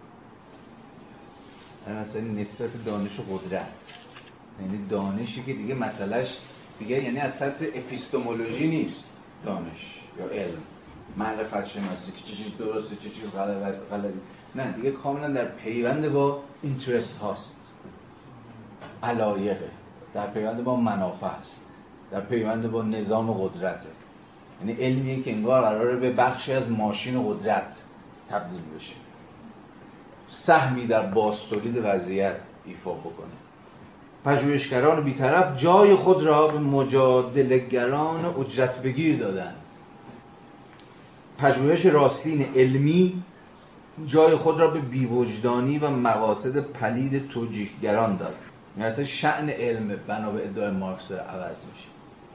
کاملا علم به این معنی داره reproductive میشه باز تولیدگر میشه. داره توجیهگر میشه و غیره و غیره. با این همه. حتی جزوه هایی که اتحادیه مخالف قانون قله به رهبری کابدن و برایت کارخانهدار جهان را غرق خود کردند و به سطوح آوردن هرچند علمی نبودند. به دلیل جدلشان با اشرافیت زمیندار دست کم از لحاظ تاریخی در خور توجه بودند. این جزوه این جزوه که ازش حرف می‌زنه دست کم از این حیثی که صادقانه اون تضاد طبقاتی رو برش دست گذاشت. و سعی نکرد بهش ماله بکشه از این حیث حرفی برای گفتن داشت. یا به قول او جالب توجه انقلاب قاره 1848 تأثیراتی نیز بر انگلستان گذاشت. آنانی که هنوز مدعی منزلت علمی بودند و صدای آن را داشتند که چیزی بیش از مقالطه کاران و چاپلوسان طبقات حاکم باشند کوشیدند تا اقتصاد سیاسی سرمایه را با خواستهای پرولتاریا که دیگر نمی‌شد آنها را نادیده گرفت وفق دهند. فوق العاده بازم دارم میگم و راستش اگه بخوایم برای بار اوله که برای خودم داره این فراز داره جدی میشه. یعنی برای حسب این حرفایی که زدیم. میگه ببین یه جریان جدید تو اقتصاد سیاسی دو بورژوایی شکل گرفت. که دست یه فرقی با این مالکشا داشت. و یه فرقی هم با کسانی که یعنی الان سه تا گروه انگار داریم. کسایی که مالکش هم یعنی اصلا نمی‌خوان تایید بکنن که تضاد طبقاتی وجود داره. کسانی که پیشا پیش جانب دارن یا پیشا پیش توجیهگر این وضعیتن. دست دوم و دست سوم کسایی مثل جان استوارد که الان میگه دارن سعی می‌کنن البته به زعم آقای مارکس به شکل پیشا پیش شکست خورده ای منافع پرولتاریا هم در اون این وضعیت لحاظ کنن و خب بعدا می‌دونید دیگه در اون خود جبهه سوسیالیستی سوسیال دموکرات ها هم به نوعی رفتن سراغ همین داستان دیگه. یعنی چگونه می‌توان به یه جور آشتی طبقاتی رسید؟ یا چجوری می‌تواند هم منافع کارگران تا یه حدی رسمیت شناخته بشه و هم بورژوازی بورژوازی باقی بمونه. به این ترتیب التقاطی توخالی شکل گرفت راجع این دست سوم داره حرف می‌زنه اقتصاددانان التقاطگر. که بهترین نماینده آن جان استوارت میل است. جان استوارت میل حتی در آخرونش جان استوارت میل کتابی نوشته که جالب هیچ کنون از این لیبرالا نه خوندنش نه حتی می‌دونن. جان استوارت میل آخرون آخرونش که نه. اون آخر مخرا کتابی داره به سوسیالیسم. و به شدت میل نزدیک شده بود به چون که اینجا جالبه خود مارکس هم اشاره می‌کنه نزدیک شده بود به مسئله ضرورت جدی گرفتن منافع پرولتاریا. کارگران جامعه صنعتی انگلستان. ولی خب عملا تو روایت های لیبرالی که از میل هست این سویه مساوات طلبانه و ادالت جویایی جانس میل عموما نادیده گرفته میشه و کمتر بهش پرداخته میشه. که مثلا چنین گرایش های ادالت جویانی هم داشته. این امر به منزله اعلان ورشکستگی علم اقتصاد بورژوایی بود. روی کردی که دانشمند منتقد بزرگ روسیه نیکولای چرنیشوفسکی پیشتر در خطوط کلی اقتصاد سیاسی به نظر میل و استادی تمام آن را روشن بود یعنی نشون داده که اقتصاد سیاسی بورژوایی برخلاف آماج و هدف و سودای جانستان میل نمی‌تونه از پس التقاط منافع متضاد بورژوازی و پرولتاریا برگرد.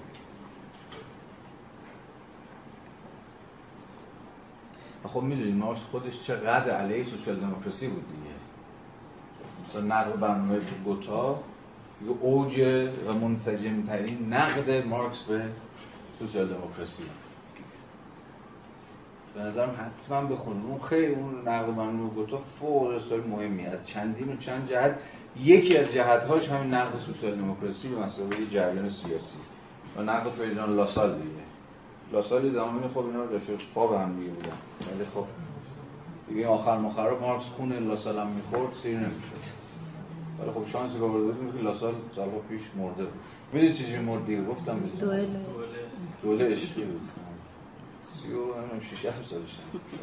بنابراین شیوه تولید سرمایه در, در آلمان زمانی به پختگی رسید که سرشت ستیز آمیز آن را مبارزات تاریخی فرانسه و انگلستان با خشم و خروش فراوان آشکار کرده بودند.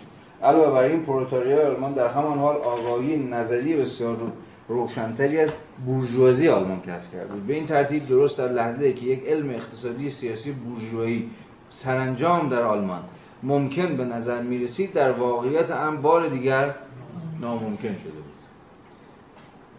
خط آخر بنابراین توسعه تاریخی ویژه جامعه آلمان هر نوع تکوین اصیل علم اقتصاد بورژوایی را منتفی کرد.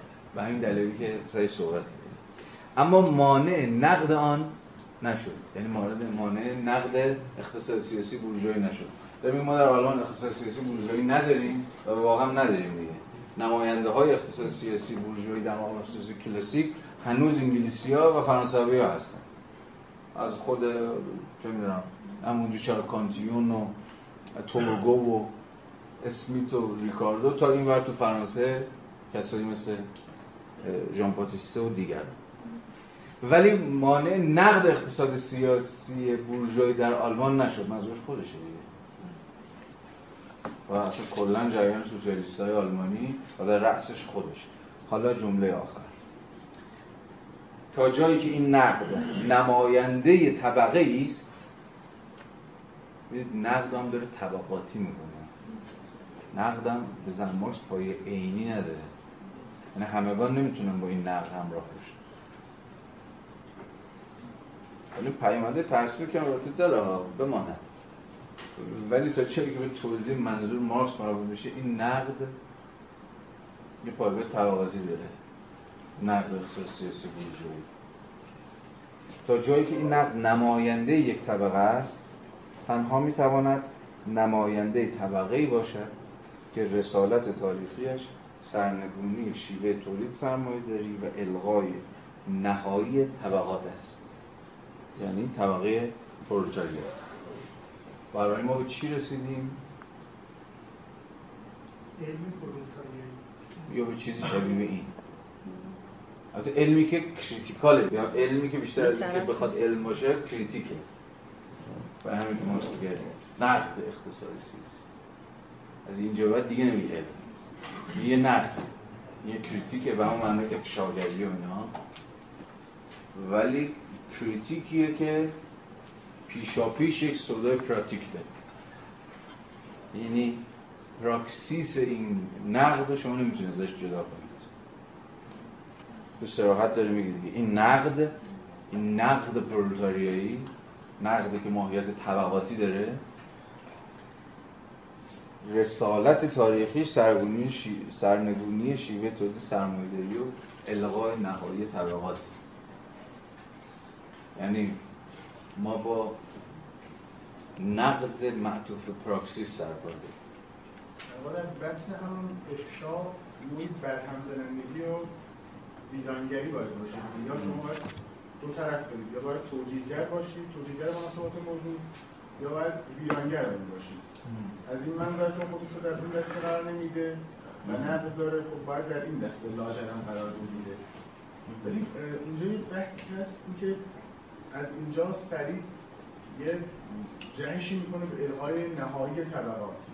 این این در واقع جور دیگه از جامعه طبقاتی در پس جامعه در واقع برجوهایی رو تصور نمی‌کنه. این به نظر سریع نیست این حرکت. اینکه این خب گیرم که این مناسبات رو لغو کرد. بعد از این آیا ما حتما وارد جامعه بی طبقه خواهیم شد؟ یا شکل دیگری از جامعه طبقاتی ممکنه شکل بگیره. که ما اصلا در چشم انداز نداریم. کما که تمام تاریخ همونطور که گفته همین بوده. درسته به نظرم برای پاسخ به این سوال چون که بهتر از من می‌دونی باید برگشت به خود مفهوم طبقه در مارکس. چرا مارکس می‌تونه دستگم به زعم خودش از این حرف بزنه که سرنگونی شیوه تولید سرمایه داری مساویست با الغای نهایی طبقات؟ و اینکه دیگه مبنایی برای جامعه طبقاتی نیست. چون مبنای جامعه طبقاتی اینه که یه عده ابزار تولید دارن یه عده ابزار تولید ندارن.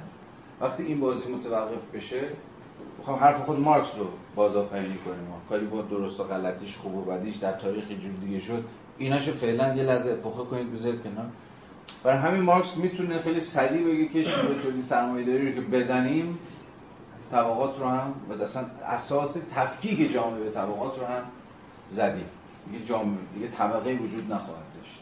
چون اساس اینکه طبقات وجود دارن اختلاف در تصاحب خود ابزارهای تولید. آخه هیچ طبقه صاحب ابزار تولید نباشه و به معنای مارکسی همگان صاحب ابزار تولید باشند دیگه طبقه وجود نخواهد ولی حالا اینجا میشه یه پیچی به بحث داد.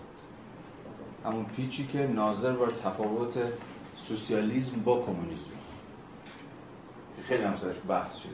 سوسیالیسم به مسابقه مرحله گذاری که قرار درش دولت دولتی که حالا دست انقلابیونه صاحب ابزار تولید باشه و حالا کمونیسمی که قراره از مجرای امهای دولت مالکیت رو اشتراکی بکنه.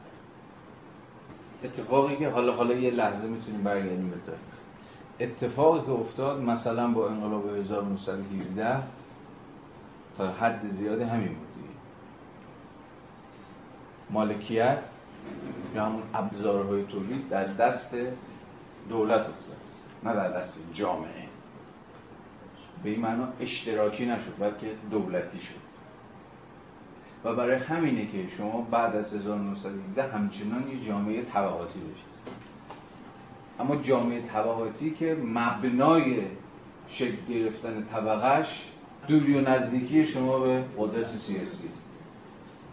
یعنی خود دولت مردان یا بروکراسی تبدیل میشه به مبنای برای طبقه سازی یعنی بزرگترین طبقه همون بروکراتان همون دولت مردانی که عملا سهمی در ابزارهای تولید دارن. حالا یا مدیر مدیر کارخونه یا بازرسن یا منشی یا شبیه. یعنی خود دوری و نزدیکی به قدرت سیاسی مبنای شکل گرفتن طبقات جدید رو تعریف می‌کنه. اجتماعی شدن شیوه تولید و افزایش بهره برای اون جامعه که می‌خواد برسه. بله. ولی یه گیر بسیار بزرگ وجود داره. مارکس چجوری فکر می‌کرد که تقدیر تاریخ اینه که ما از سوسیالیسم به این معنایی که حرف ازش زدیم یعنی مالکیتی که اجالتا در مرحله انتقالی در مرحله گذار به دست دولت میفته به لاجرم گذار خواهد کرد به کمونیسم در مقام اینجور اجتماعی سازی ابزار تولید سوال اینه چرا مارکس فکر می‌کرد دولت محو خواهد شد؟ گفتیم بارها در همین کلاس هم صحبت کرد مارکس اتفاقا بدون تصدیق این داستان به شدت با مفروضات فلسفه سیاسی لیبرالی کار می‌کرد. به در اینجا. توی فلسفه سیاسی لیبرالی وظیفه دولت بارها سرش صحبت کردیم حفاظت از مالکیت. یعنی اصلا دلایلی که لیبرال ها میگن اوکی جهنم دولت باشه و اینکه دولت باید از مالکیت از نهاد مالکیت باید محافظت کنه حالا سوال این میشه حالا خیلی سریع. اگر مالکیتی اصلا نهاد مالکیتی در کار نباشه و مالکیت حذف شده باشه دیگه دولت هم شعن وجودیش دلیل وجودیش رو از دست میده. مارکس اینجوری فکر می‌کنه. و اگر زمانی که ببخشید تا زمانی که طبقاتی باشه شما دولت احتیاج دارید. وقتی طبقه معنی نداشته باشه که دولت معنی نداره. خب همین دیگه همه بحثی که ما داریم می‌کنیم رو سر همینه. البته به شکل منطقی. طبقات نبود طبقات چجوری نباشن؟ شاید دیگه ابزار تولید دیگه در انحصار این یا اون نباشه. خب در اختیار کی باشه؟ مارکس گفت اجالتا در دست دولت در مرحله گذار سوسیالیستی. چرا فکر کرد این گذاره؟ چون فکر می‌کرد خود دولت هم محو خواهد شد. چون مالکیت ما محو کردیم. موقتا دست دولته. دولت این رو توضیح خواهد کرد. یا به تعبیری اجتماعی خواهد کرد. چون چنانکه گفتیم حالا مارکس فکر می‌کرد که اگر مالکیت خصوصی یا نهاد مالکیتی در کار نباشه دولت هم دیگه محو خواهد شد. ولی ما با یک گیر اینجا مواجه شدیم. یعنی گیر این که مالکیت در ید دولت باقی موند و خود دولت به بزرگترین مالک تبدیل شد نه تنها دقیقا. دقیقا نه تنها خودش رو منحل نکرد یا شرایط انحلال خودش رو فراهم نکرد برخلاف تصوری که مارکس داشت اینکه کاملا برعکس دیده کاملا توی پروسه تاریخی از مالک موندن خودش دولت دولت اتفاقا انقلابی تا آخر دفاع کرد. یعنی دولت و مالکیت کاملا در پیوند با هم قرار دولت خود چند گفتیم به زبان امروزی ها دولت خودش بزرگترین کارفرما تبدیل شد. به بزرگترین مالک به ملاک بزرگ تبدیل شد. و عملا بزرگترین طبقه چی شد؟ خود طبقه دولت مردان یعنی دوباره یه جامعه طبقاتی داشتیم که توش نیرومندترین طبقه حالا با سلسله مراتبی که درون خود نهاد دولت مردان وجود داشت خب طبقه بروکراتا بود. به طبقه دولت مردان بود. و بقیه طبقات بر حسب چنان گفتیم دور یا نزدیکیشون به طبقه دولت مردان یا بروکرات ها بود که تعریف می شدن بنابراین شما در جامعه بعد از انقلاب 1917 همچنان یه جامعه طبقاتی دارید. ولی مبنای این جامعه طبقاتی اساسا به واسطه نقش آفرینی محوری نهاد دولت عوض میشه. حالا یه روایت شتاب زدی ازش به دست دادیم ولی خب این باز خود این بحث هم مجال دیگری میتله یکی از کلاسیک ترین بحث ها حول این موضوع ما چون که اغلب دوستان یا خوندن یا دیدن اون بحث شارل بتلهایم و پل سویزیه دیگه. دیدیم سوسیالیسم یا مالکیت دولتی. همون اوایل انقلاب هم به فارسی ترجمه خیلی بحث شده خیلی سر این چیزا. یکی از کلاسیک ترین روایت ها بتلهایم صراحتا دفاع می‌کنه از اینکه دوباره جامعه طبقاتی روسیه بعد از انقلاب بازسازی شده. حالا موازی البته سوئیزی موازی متفاوت حالا بگذاریم. خب. علم یا نقد پرولتاریایی که هدفش رفع تضاد طبقاتی است هیچ خصلت نمیده نه نه. کاملا طبقاتی. یعنی داره تلاش می‌کنه به یه شرایط منظور از عام چیه؟ یعنی همگان می‌تونن در این مشارکت کنن همگان می‌تونن مثلا تصدیقش کنن؟ نه خب مقولاتی داره پیگیری می‌کنه که شرایط موجود و معطوف به مقولاتی داره نقد می‌کنه که همگانی میشه ببین خیلی بحث به نظرم پیش داره. به یه من همگان می‌تونه رو بفهم کاپیتول هر کسی می‌تونه بفهمتش چون به زبان آدمیزاد نوشته به این معنی بله همگانی. یعنی اصلا نیازمند هیچ چیز عجیب و غریبی مثلا این نیست که شما حتما باید کارگر باشید تا این کتاب بفهمید. یعنی این علمی که اینجا هست به این معنا انحصاری نیست. همگان می‌تونن درش مشارکت کنن بخونن بفهمش نقدش کنن غیره. اما به چه معنا عام نیست؟ به این معنی که همگان نمی‌تونن ریکگنایزش کنن. نمی‌تونن به رسمیتش بشناسن تصدیقش کنن. این ماهیت این نقد این علم اسلش نقد طبقاتیه چون پیشا پیش این نقد جانب داره. این به سراحت داره میگه. تا جایی که این نقد نماینده طبقه است تنها می‌تواند نماینده طبقه باشد که یه رسالت تاریخی عملی و غیره داره یعنی فقط یه طبقه است که می‌تونه این critique رو به پراکسیس گره بزنه. بذارید دقیقترش کنم. به این معنا این علم نقد همگانی نیست که نمی‌تونه به پراکسیس همگان تبدیل شه. در صورت نظری همگان می‌تونن گفتم. بفهمنش حرف بزنن راجبش بنویسن توضیحش بدن و غیره و غیره. ممکنه که مثلا چه می‌دونم استاد اینجا خیلی بهتر از من اینو توضیح بده کتاب. مثلا یعنی به این معنا کاملا یونیورساله.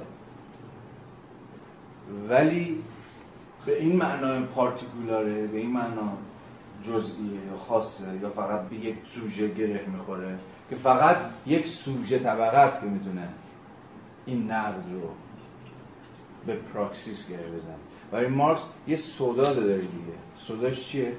From critique to praxis بشه اینکه این مسیر باید طی بشه. از نقد به پراکسیس. که قبلش برای بورژوای همدل هم ولی جای اون تو ایدئولوژی آلمانی بود که بحث دیگری است. یعنی از نقد به پراکسیس. این این پروژه مارکس. حالا سوال باز اینجاست. این چجوری میشه از نقد رفت به پراکسیس؟ بیمیانجی یعنی این کتاب هر کی بخونه مثلا هر کارگری بخونه خود به خود این critique به پراکسیس گره می‌خوره مثلا مارکسیستای هگلی مثل خود حتی لنین و لوکاچ معتقد بودن که اینجا ما این میانجی می‌خوایم میانجی چیه؟ از critique به پراکسیس کی می‌تونه این critique رو به پراکسیس گره بزنه؟ میانجی چیه؟ هگلی دیگه mediation می‌خوایم یه میانجی می‌خوایم یه وساطت می‌خوایم حزب یا روشنفکران لنین چی می‌گفت؟ روشنفکران پیشرو. روشنفکران حرفه‌ای. انقلابیون حرفه‌ای. یعنی این نمی‌تونه بی میانجی critique به پراکسیس دامن بزنه. دوباره می‌تونیم برگردیم به مقدمه مارکس به نقد عناصر فلسفه حق هگل. سلاح نقد. نمی‌تواند جای نقد مسلح را بگیرد قدرت مادی را باید با قدرت مادی دگرگون کرد. اما نظریه نیز می‌تواند به قدرت مادی تبدیل شود. یعنی کریتیک هم می‌تونه قدرت مادی این پراکسیس تبدیل شود اگر اگر فراگیر شود. چگونه فراگیر شود؟ اگر به دل توده ها بنشیند. و چگونه به دل توده ها میشیند اگر رادیکال باشد و غیره. یعنی انگار اینجا دیگه مارکس دیگه نیست. یعنی جو بیواسطگی وجود داره. یعنی اگر به دل توده ها بنشینه این نه نظریه به دل توده ها بنشینه. یعنی چی؟ یعنی انگار مارکس داره از این اگه نظریه بتونه بدن رو به کار بندازه. من اینجوری میفهم. به دل توده ها نشستن. حالا اینجا ما وارد نظریه های performativity زبان میشه جایی که زبان performative میشه زبان perform می‌کنه اجرا می‌کنه. خود زبان اجرا می‌کنه. زبان دو تا خصلت داره دیگه یا توصیف می‌کنه یا زبان اخباریه یا اجراییه. اخباری یعنی چیزی در بیرون خبر میده. هوا آفتابیه هوا گرم. ولی بشین ولی خفه شو بکشیدش. من شما رو زن و شوهر اعلام می‌کنم. یا هر چی شبیه اینا چی هم؟ اینجا زبان به کنش تبدیل میشه. خود زبان به کنش تبدیل میشه. پروتاریای جهان متحد شوید یه جمله توصیفی نیست. چیزی در خارج توصیف یه جمله پرفورمیتیوه یعنی خودش خود زبان می‌خواد تغییری در جهان ایجاد کنه می‌خواد کاری می‌خواد انجام بده خود زبان. مارکس انگار داره از این حرف می‌زنه. نظریه هم به دل توده ها بنشینه. یعنی بتونه یعنی بدن رو به کار بندازه. حالا اینجا به نظرم من یه تفسیر دیگه هم دارم که دیگه بگذاریم. اینجا باید مارکس رو در پرتو اسپینوزا مسئله عواطف افکشن ها چگونه شما بدنی خواهید داشت که متأثر شده برانگیخته شده؟ اسپینوزا می‌گفت نظریه خیلی نباید بر حسب اینکه چقدر درسته غلطه داوری کرد. باید بر حسب اینکه چقدر می‌توان باش کار انجام داد. داوری کرد این نظریه چقدر می‌تونه بر بیانگیزه توده ها رو اینجوریش باید داوریش کرد. انگار برانگیختگی مهمه. عاطف انگیزی تأثیر برانگیزی نظریه ها هستن که مهمتر از درست بودن یا غلط بودنشون هست حالا جو اسپینوزا خیلی مهمه. فهم اسپینوزایی و نه هگلی از مارکس چون تو اسپینوزا شما میانجی ندارید حزب باید میانجی بشه حرف مارکس رو مثلا ببره به به توده ها بعد اینا انقلاب کنه. مثلا. نه تو اسپینوزا خود نظریه است که قرار performative بشه. قراره که affective بشه برانگیزاننده بشه. ادامه بدیم بحثمون رو. خب مارکس در صفحه 37 از اون خطهای آخر نرم نرمک به بحث از روش. می‌رسه و توضیحاتی راجع به روش خودش میده. حالا توضیحات مارکس در خود کاپیتال راجع به روش بسیار توضیحات نابسنده است. و برای همین ما نرم نرمک وارد البته در دقیقه مشخصی که به شما خواهم گفت وارد اون بخش سوم از فصل اول گرونریسه خواهیم شد که منسجم ترین متنی است که مارکس درباره روش کار خودش روش فکر کردن خودش نوشته. مثلا در صفحه 37 اون خط پایان از این حرف می‌زنه که فهم اندک از روش به کار رفته در سرمایه را می‌توان در برداشت های گوناگون و متناقضی که تا کنون از آن شده است نشان داد. تا حدی خودش هم می‌دونست که روش کاپیتال درست فهمیده نشده. دست کم در این 6 7 سالی که از انتشار ویراست اول کاپیتال گذشته بود. و خب او به سراحت روش خودش رو روش دیالکتیکی توضیح میده. لطفا بیاید صفحه چهل. مارکس بعد از فرازی طولانی که نقل می‌کنه از یک نویسنده روسی که توضیح داده بود اون نویسنده. دست کم به زم خودش. روش مارکس رو می نویسه که صفحه 40 پاراگراف دو. نویسنده مقاله که چنین دقیق آنچه که شیوه واقعی پژوهش من تلقی می شود افسوده به ویراست فرانسش و تا آنجا که به چگونگی کاربرد این شیوه از سوی من مربوط می شود با بلند نظری به تصویر می کشد به راستی چه چیز دیگری جز روش دیالکتیکی را توصیف کرده است؟ ماکس میگه این بابا توضیح خیلی خوبی نوشت از کار من. بدون اینکه بدون اون چیزی که داره توضیح میده از کار من در واقع همون روش دیالکتیکی منه. زبان بی زبانی آره دقیقا. حالا سوال ما این خواهد بود. روش دیالکتیکی چیست؟ وقتی از روش دیالکتیکی حرف می‌زنیم داریم از چی حرف می‌زنیم؟ این سوالیه که الان در این بریک دوم باید نم نم سعی کنیم بهش جواب بدیم. ولی هنوز نمی‌خوایم برسیم به گرون ریسه اجازه بدید این فراز رو باز من یه نفس بخونم. تمام بکنیم این پیش رو. بعد گذر خواهیم کرد به گرون ریسه و اون بخش روش اقتصادی سیاسی. خب ادامه بدیم. یقینا روش بازنمایی که در ویراست فرانسه تبدیل شده به روش تشریح روش ارائه. اونجوری که شما پرزنت می‌کنید. مارکس داره در ادامه خواهیم دید. یه تفاوتی هست بین روش پرزنت کردن ارائه دادن تشریح کردن نوشتن با روش پژوهیدن. با روش پژوهش با روش تحقیق. اینا دو تاست. باز نابسنده اینجا توضیح میده. ولی در گرانولیسه توضیحات بهتری دست که ما باید بهش برسیم. حالا خود اینو بخونیم. یقینا روش بازنمایی یا روش ارائه به لحاظ سوری باید از روش پژوهش متفاوت باشد. پژوهش باید موضوع تحقیق را در تمام جزئیات آن در بر گیرد. شکل‌های متفاوت تکامل آن را تحلیل و پیوند درونی آنها را بکاود و پیدا کند. تنها پس از انجام این کار می‌توان حرکت واقعی را به نحوی مناسب بازنمایی کرد.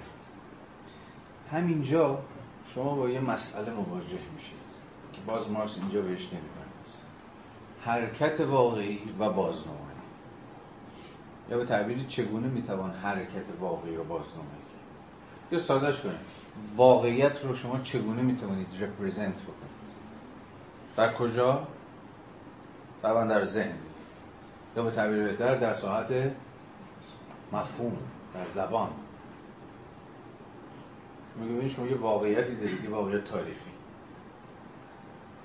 این واقعیت تاریخی رو فرض کنید اسمش می‌ذارید سرمایه. یا سرمایه دارید. یه سیر یه روند یه ترتیب تاریخی. حالا سوال مارکس از روشی چیه؟ اینکه شما این روند دینامیک تاریخ واقعی رو چجوری میاریدش تو ذهن؟ چجوری می‌تونید present ش کنید در مفهوم در concept concept چجوری می‌تونه حق مطلب رو در قبال واقعیت در قبال واقعیت تاریخی پیشرونده که حرکت داره که جنب و جوش داره ادا بکنه؟ این خود خود سوال هگل یعنی کل لوجیک هگل کل منطق هگل یه جورایی سوالش اینه. چجوری شما می‌تونید اکچوالیته رو فعلیت رو به گونه عقلانی conceptualize می‌کنید مفهوم پردازش می‌کنید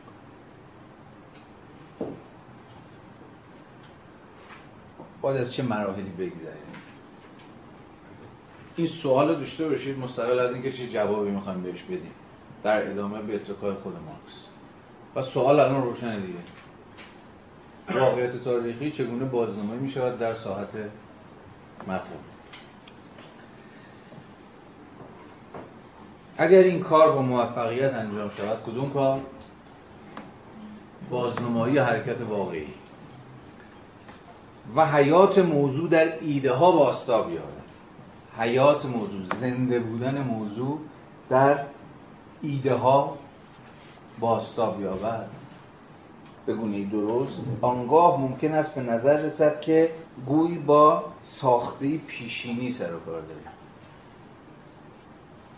یه لحظه ویراست فرانسه شو ببینید یکم پیچ داره با, هم دیگه جلو بزنید بازش کنید بیگمان روش تشریح این ویراست فرانسه بیگمان روش تشریح یا همون نحوه ارائه پرزنت کردن باید به سراحت از روش پژوهش متمایز باشد.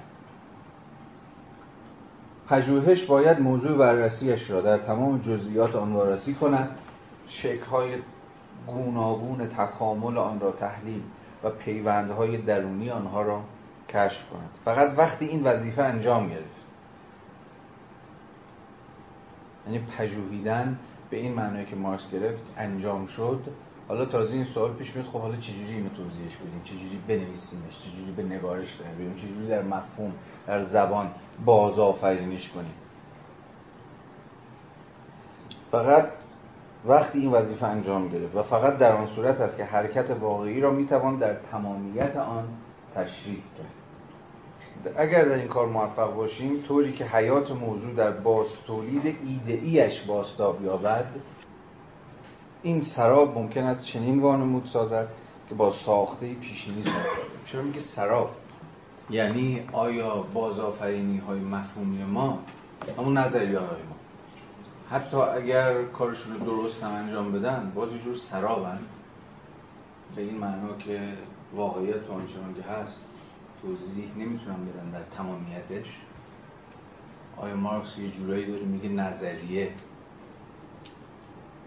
در مقام بازآفرینی مفهومی واقعیت؟ هیچ وقت خود واقعیت نیست. ببینید چی داره میگه این بابا؟ جمله آخرین این سراب ممکن است. این سراب یعنی کدوم سراب؟ این سرابه چی هستن چه چیزی سرابه اصلا سراب چیه؟ بازآفرینی واقعیت در ذهن. یعنی همون چیزی که اینجا این اسمشو می‌ذاره یا ما می‌تونیم اسمشو بذاریم بازنمایی مفهومی. میگه این سراب یعنی این در گام اول یه سراب اما سراب چی؟ ببین جمله این سراب ممکن است چنین وانمود سازد. پس ما سرابی داریم. که قرار یه چیزی رو وانمود کنه. به اشتباه دیگه. وانموده همیشه اشتباه. یا وانموده همیشه چیزها رو به شکلی دفرمه نمایش میده. این شاید تغییر باشه.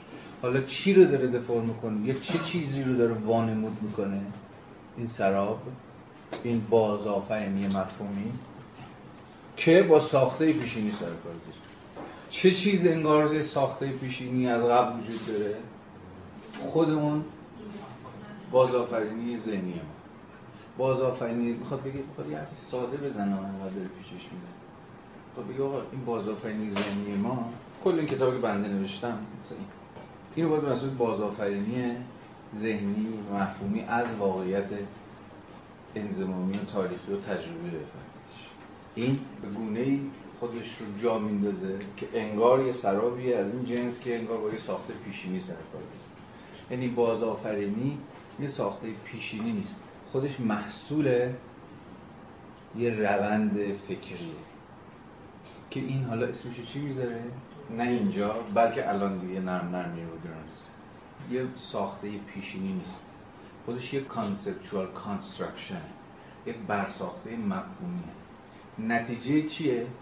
مارکس در یک کلام میگه گذر از امر انتظایی و امر انزمامی یعنی از ساحت امر کلی ساحت امر خاص و جزئی این بیان مفهومی هیچ وقت جایگزین واقعی اون واقعیت نخواهد صد البته. نه تنها جایگزین بلکه قرار نیست خود واقعیت رو آنچنان که هست باستاب بده. کارش باستاب واقعیت بیرون نیست کارش فهم پذیر کردن واقعیت بیرون هست. یا به تعبیری این سازه مفهومی که خودش در اینجا در کاپیتال به دست داده به شما نمیگه که این واقعیت تاریخی بگونه تاریخی چگونه تکوین پیدا کرده. برای همینه که مارکس در این کتاب کاپیتال خودش رو درگیر توضیح تاریخی سرمایه داری که نمی‌کنه. یادتونه دیگه. کتاب همون اول سلام سلام کتاب با کالا شروع میشه. یعنی اصلا مارکس دغدغه این رو نداره که به شما در گام نخست به شکلی تاریخی یعنی از خود واقعیت انضمامی و تجربی رو بخواد برای شما سیر تکوین تاریخیش رو توضیح بده. مارکس دغدغه تکوین تاریخی سرمایه‌داری رو اینجا نداره در کاپیتال درگیر چیه؟ تکوین منطقی کاپیتال حالا تفاوت اینها رو رفته رفته خواهیم دید. برای همینه که کتاب رو با مفهوم کاملا انتظاری شروع می‌کنه با کالا. با مفهوم کلی و ساده شروع می‌کنه. کالا. رفته رفته این مفهوم کلی این مفهوم عام این مفهوم انتظایی قراره که در یه ترتیب منطقی یه جور منطق استنتاجی به عناصر برسازنده خودش به تعینات درونی خودش راه ببره. برمیگردیم به همه این مفاهیم. و ما اینجا متوجه باشیم که وقتی مارکس از این حرف می‌زنه که این سراب ممکن است چنین وانمود سازد که با برساخته پیشینی سر کار داریم منظورش چی؟ کاپیتال یا این نحوه ارائه یا نحوه بازنمایی یا نحوه تشریع؟ به مارکس خودش نتیجه یه سیر انتظایی. اینو در همین حد احتمالا مبهمش نگه داره تو ذهنتون. تا بریم رو گرانسه چون اونجا روشن میشه اینو ادامه میدیم ولی برمیگردیم بهش. دلیل سخت فهمیدن این بحث فکر کنم می‌کشم اینه که اون دوره این برای اولین بار داره این رو باز می‌کنه. ما خودمون های خودمون کمابیش از این روش استفاده می‌کنیم. یعنی این کار رو می‌کنیم. مطلب رو باز می‌کنیم. به طور می‌رسیم اون امر انتظایی ساده و بعد دوباره تو ذهنمون فکر میدیم اینجا که اینو می‌خونیم آدم احساس می‌کنه که داره از یک چیز غریبی صحبت می‌کنه که ما اصلا کاملا باش بیگانه هستیم. خودش هم توی بحث داره دیگه میگه دیگه بسیدترین چیز رو توضیح داده همون که گفتیم مثلا شکل سلولی بود.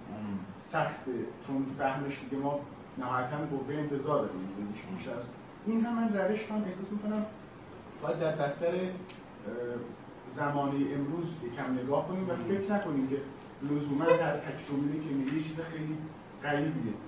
چون خیلی بیگانه نیست با ما. شاید اون موقع بله بیگانه در خودش هم میگه میگه اقتصاد سیاسی هم بعدها دامن زده به. یعنی فقط منتها در مورد روش توضیح نداده. همین بعد اشاره بکنم که اون سختی اون تا یه حدی ممکنه کم کنیم. آره، چون اینجا مارکس متاسفانه گویا قرار بود که اون فرازهایی که تو Grundrisse بعدها منتشر شد چون Grundrisse هم می‌دونید که مارکس منتشر نکرد بعدها دست نوشته هاش بود که بعدها منتشر شد. قرار بود که در همین کاپیتال بیاد یعنی توضیحات متدولوژیکش. ولی مارکس بعدها بنا به ملاحظات این رو حذف کرد. از کاپیتال و به همین توضیحات کلی و همین اندازه کلی و گنگ و مبهم که اینجا می‌بینید بسنده کرد. برای همین که ما برگردیم به گرونیسی و گرونیسی رو بخونیم. اونو بخونیم یه ذره روشنتر میشه داستان. یه ذره که نه به نظرم کاملا روشن میشه. این چی می‌خواد بگه؟ و روش خودش رو چجوری داره توضیح میده. روش دیالکتیکی من نه تنها در بنیاد با روش هگل تفاوت دارد بلکه دقیقا نقطه مقابل آن است. ولی از چه حیث نقطه مقابل آن است؟ این مهمه. به نظر هگل فرایند اندیشه که او تحت نام ایده به سوژه‌ای حتی خودمختار بدل می‌سازد آفریدگار امر واقعی است. امر واقعی که فقط جلوه بیرونی ایده را تشکیل میده یعنی داره میگه تو, تو هگل این ایده است که داره واقعیت رو می‌سازه. واقعیت یا همون به تعبیر دقیقتر به زبان هگلی actualité فعلیت برون‌خویشی ایده از خودش. ایده یا به یه همون عقل در تاریخ داره از خودش میاد بیرون یا به تعبیری داره به خودش عینیت میبخشه. داره خودش رو objectivize می‌کنه. داره خودش رو actualize می‌کنه. در تاریخ. عقل در تاریخ ها؟ یکی از کتاب هگل به این معنا آنچه که در فعلیت هست در عالم واقع هست به معنی ساده کلمش اما محصول چیه؟ فعلیت یابی خود عقل یا خود همون ایده است. و تاریخ به این معنا آوردگاه عقلی است که داره خودش رو در لحظه های متفاوت تاریخی و اشکال متفاوتی البته در نسبت با هم فعلیت میبخشه. از نظر من برعکس. امر ایدهی هیچ چیز دیگری نیست مگر انتقال و ترجمان امر مادی در سر انسان.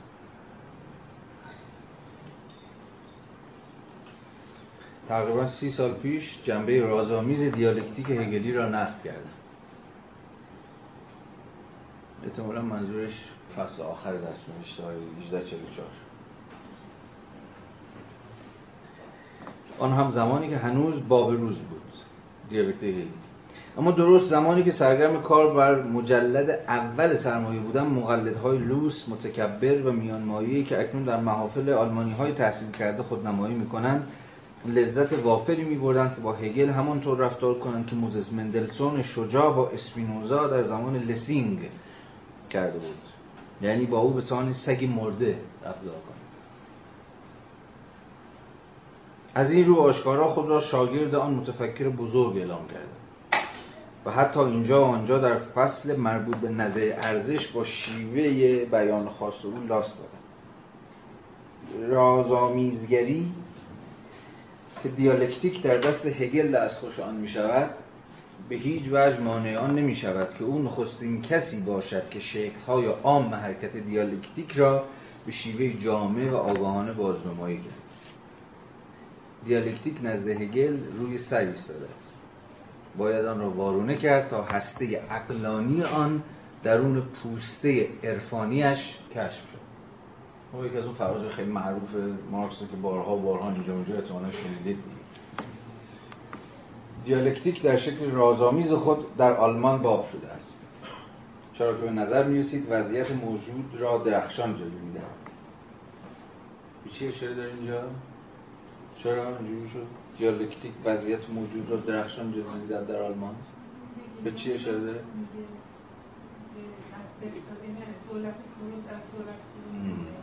هگل راست به ویژه با تفسیر محافظ کارانی که از عناصر فلسفه حق رو دست می‌دادن و از فلسفه تاریخ هگل پروس رو یه جورای قایت تاریخ فرض می‌کرده دیگه. که عقل دیگه در این پروس به سرانجام خودش رسیده و به حد اسوای فعلیت خودش تونسته دست پیدا کنه در سرزمین پروس. داره اینو نقد می‌کنه هگل. داره میگه دیالکتیک هگلی در آلمان به نظر می اومد که در وضعیت موجود رو درخشان جلوه منظورش همون هگلیانی راست. دیالکتیک در شکل اقلانی خود برای بورژوازی و سخنگویان اصول پرست آن که در میراث فرانسه شد طبقات حاکم و ایدئولوگ های جزمی آن مایه آبروریزی و نفرت انگیز است. دیالکتیک بر بورژوازی. زیرا در درک ایجابیش از وضعیت موجود همزمان متضمن درک نفی این وضعیت و نابودی ناگزیر آن نیز هست. اینجا دیگه دیالکتیک به مسابقه روش نه به مسابقه سیستم. چون دیالکتیک به مسابقه سیستم دست کم با تو تفاصیل دست راستی از هگل به پایان خودش رسیده بود دیگه. در آلمان. اینو بعدها انگلس هم تو اون چیز تو اون جزوه لودویگ فورباخ و پایان فلسفه کلاسیک آلمان هم بهش اعتراف که ما ما گرفتار شدیم که هگل چجوری خلاصه هگل محافظه کار رو چیکار باید بکنیم باش؟ هگلی که آلمان زمانی خودش رو به مسابقه قایت تاریخ می‌فهمید. حرف انگلس اینه که عملا هگل روش خودش خیانت کرده روش دیالکتیک. که مستلزم فراروی بی وقفه از وضعیت های ایجابیه. هگل دیالکتیک رو به یه سیستم من به یک closed system تقلیل داد حرف انگلس و کار ما این بود که هگل دیالکتیک رو به مثابه روش بفهمیم نه بس اون سیستم بسته. که حالا قرار به یه جایی برسه و نتیجه بگیره و حالا قضیه تموم بشه. مسابقه یک روش که مدام دستن در کار پیشبرد فرایندهای شدن. برای همینه که مارکس می‌تونه بگه بورژوازی دیالکتیک رو مایه آبروزی و نفرت انگیز می‌دونست چرا؟ چون رادیکالیته در دیالکتیک به مسابه روش هست چیه این رادیکالیته دیالکتیک به مسابه روش؟ اینکه زیرا در درک ایجابیش دیالکتیک در درک ایجابیش از وضع موجود همزمان متضمن درک نفی این وضعیت و نابودی ناگزیر آن نیز هست. دیالکتیک هم فهم وضع موجوده هم هم هنگام نفی وضع موجوده یعنی یه جور فهم نگاتیوه. یا به تعبیری همون آفبون ببینیم آفبون معنای هگلی که در ویراس فرانسه هم شده زیرا با درک ایجابی از وضعیت موجود دیالکتیک همزمان نفی محتوم و نابودی ناگزیر آن وضعیت نیز درک می شود زیرا دیالکتیک هر شکل تکوین یافته را در جریان حرکت و بنابراین از لحظه جنبه گذرای آن نیز درک می بازم به خاطرتون میارم دیگه. مسئله هگلیان جوان به ویژه مارکس و انگلس این بود که هگل به این روش حرکت دیالکتیکی خودش به ویژه در version متأخر خودش مثلا در عناصر فلسفه در فلسفه تاریخ خودش یه جورایی خیانت کرده. یعنی دیالکتیک از حرکت باز ایستونده با تعریف غایتی برای جهان غایتی برای تاریخ. در صورتی که دیالکتیک چیزی نیست جز حرکت بیوقفه در راستای شدن. و از این حیثه که هر مرحله تاریخی که قرار بفهمیمش در واقع چیزی جز یک مرحله گذرا نیست. صد البته که این فرازها شما رو به یاد صفحه 36 میندازه دیگه ها؟ نظر 34 اونجایی که مارکس اقتصاد سیاسی کلاسیک یا همون اقتصاد سیاسی بورژوایی رو به مسابقه اقتصاد سیاسی که خود سرمایه داری رو به مسابقه مرحله گذرای تاریخی نمی‌فهمه بلکه اون رو شکل نهایی تاریخ می‌دونه تصویر می‌کنه. این فراز پس کاملا در نسبت با نرهایی که چند صفحه پیش مارکس و اقتصاد سیاسی بورژوایی وارد کرد. برای همینه که میگه بورژوازی دیالکتیک نفرت داره. چون انگار بهش یادآوری می‌کنه که یه مرحله در میان مراحل تاریخ. شکل نهایی و پایان تاریخ و از این دریوری ها نیست. و چون در جوهر خود انتقادی و انقلابی است. در جوهر خود هم انتقادی هم انقلابی من اینجوری می‌خوام. در جوهر خود انتقادی و انقلابی و چون در جوهر خود انتقادی و انقلابی است اجازه نمی‌دهد چیزی آن را تحت تاثیر قرار دهد.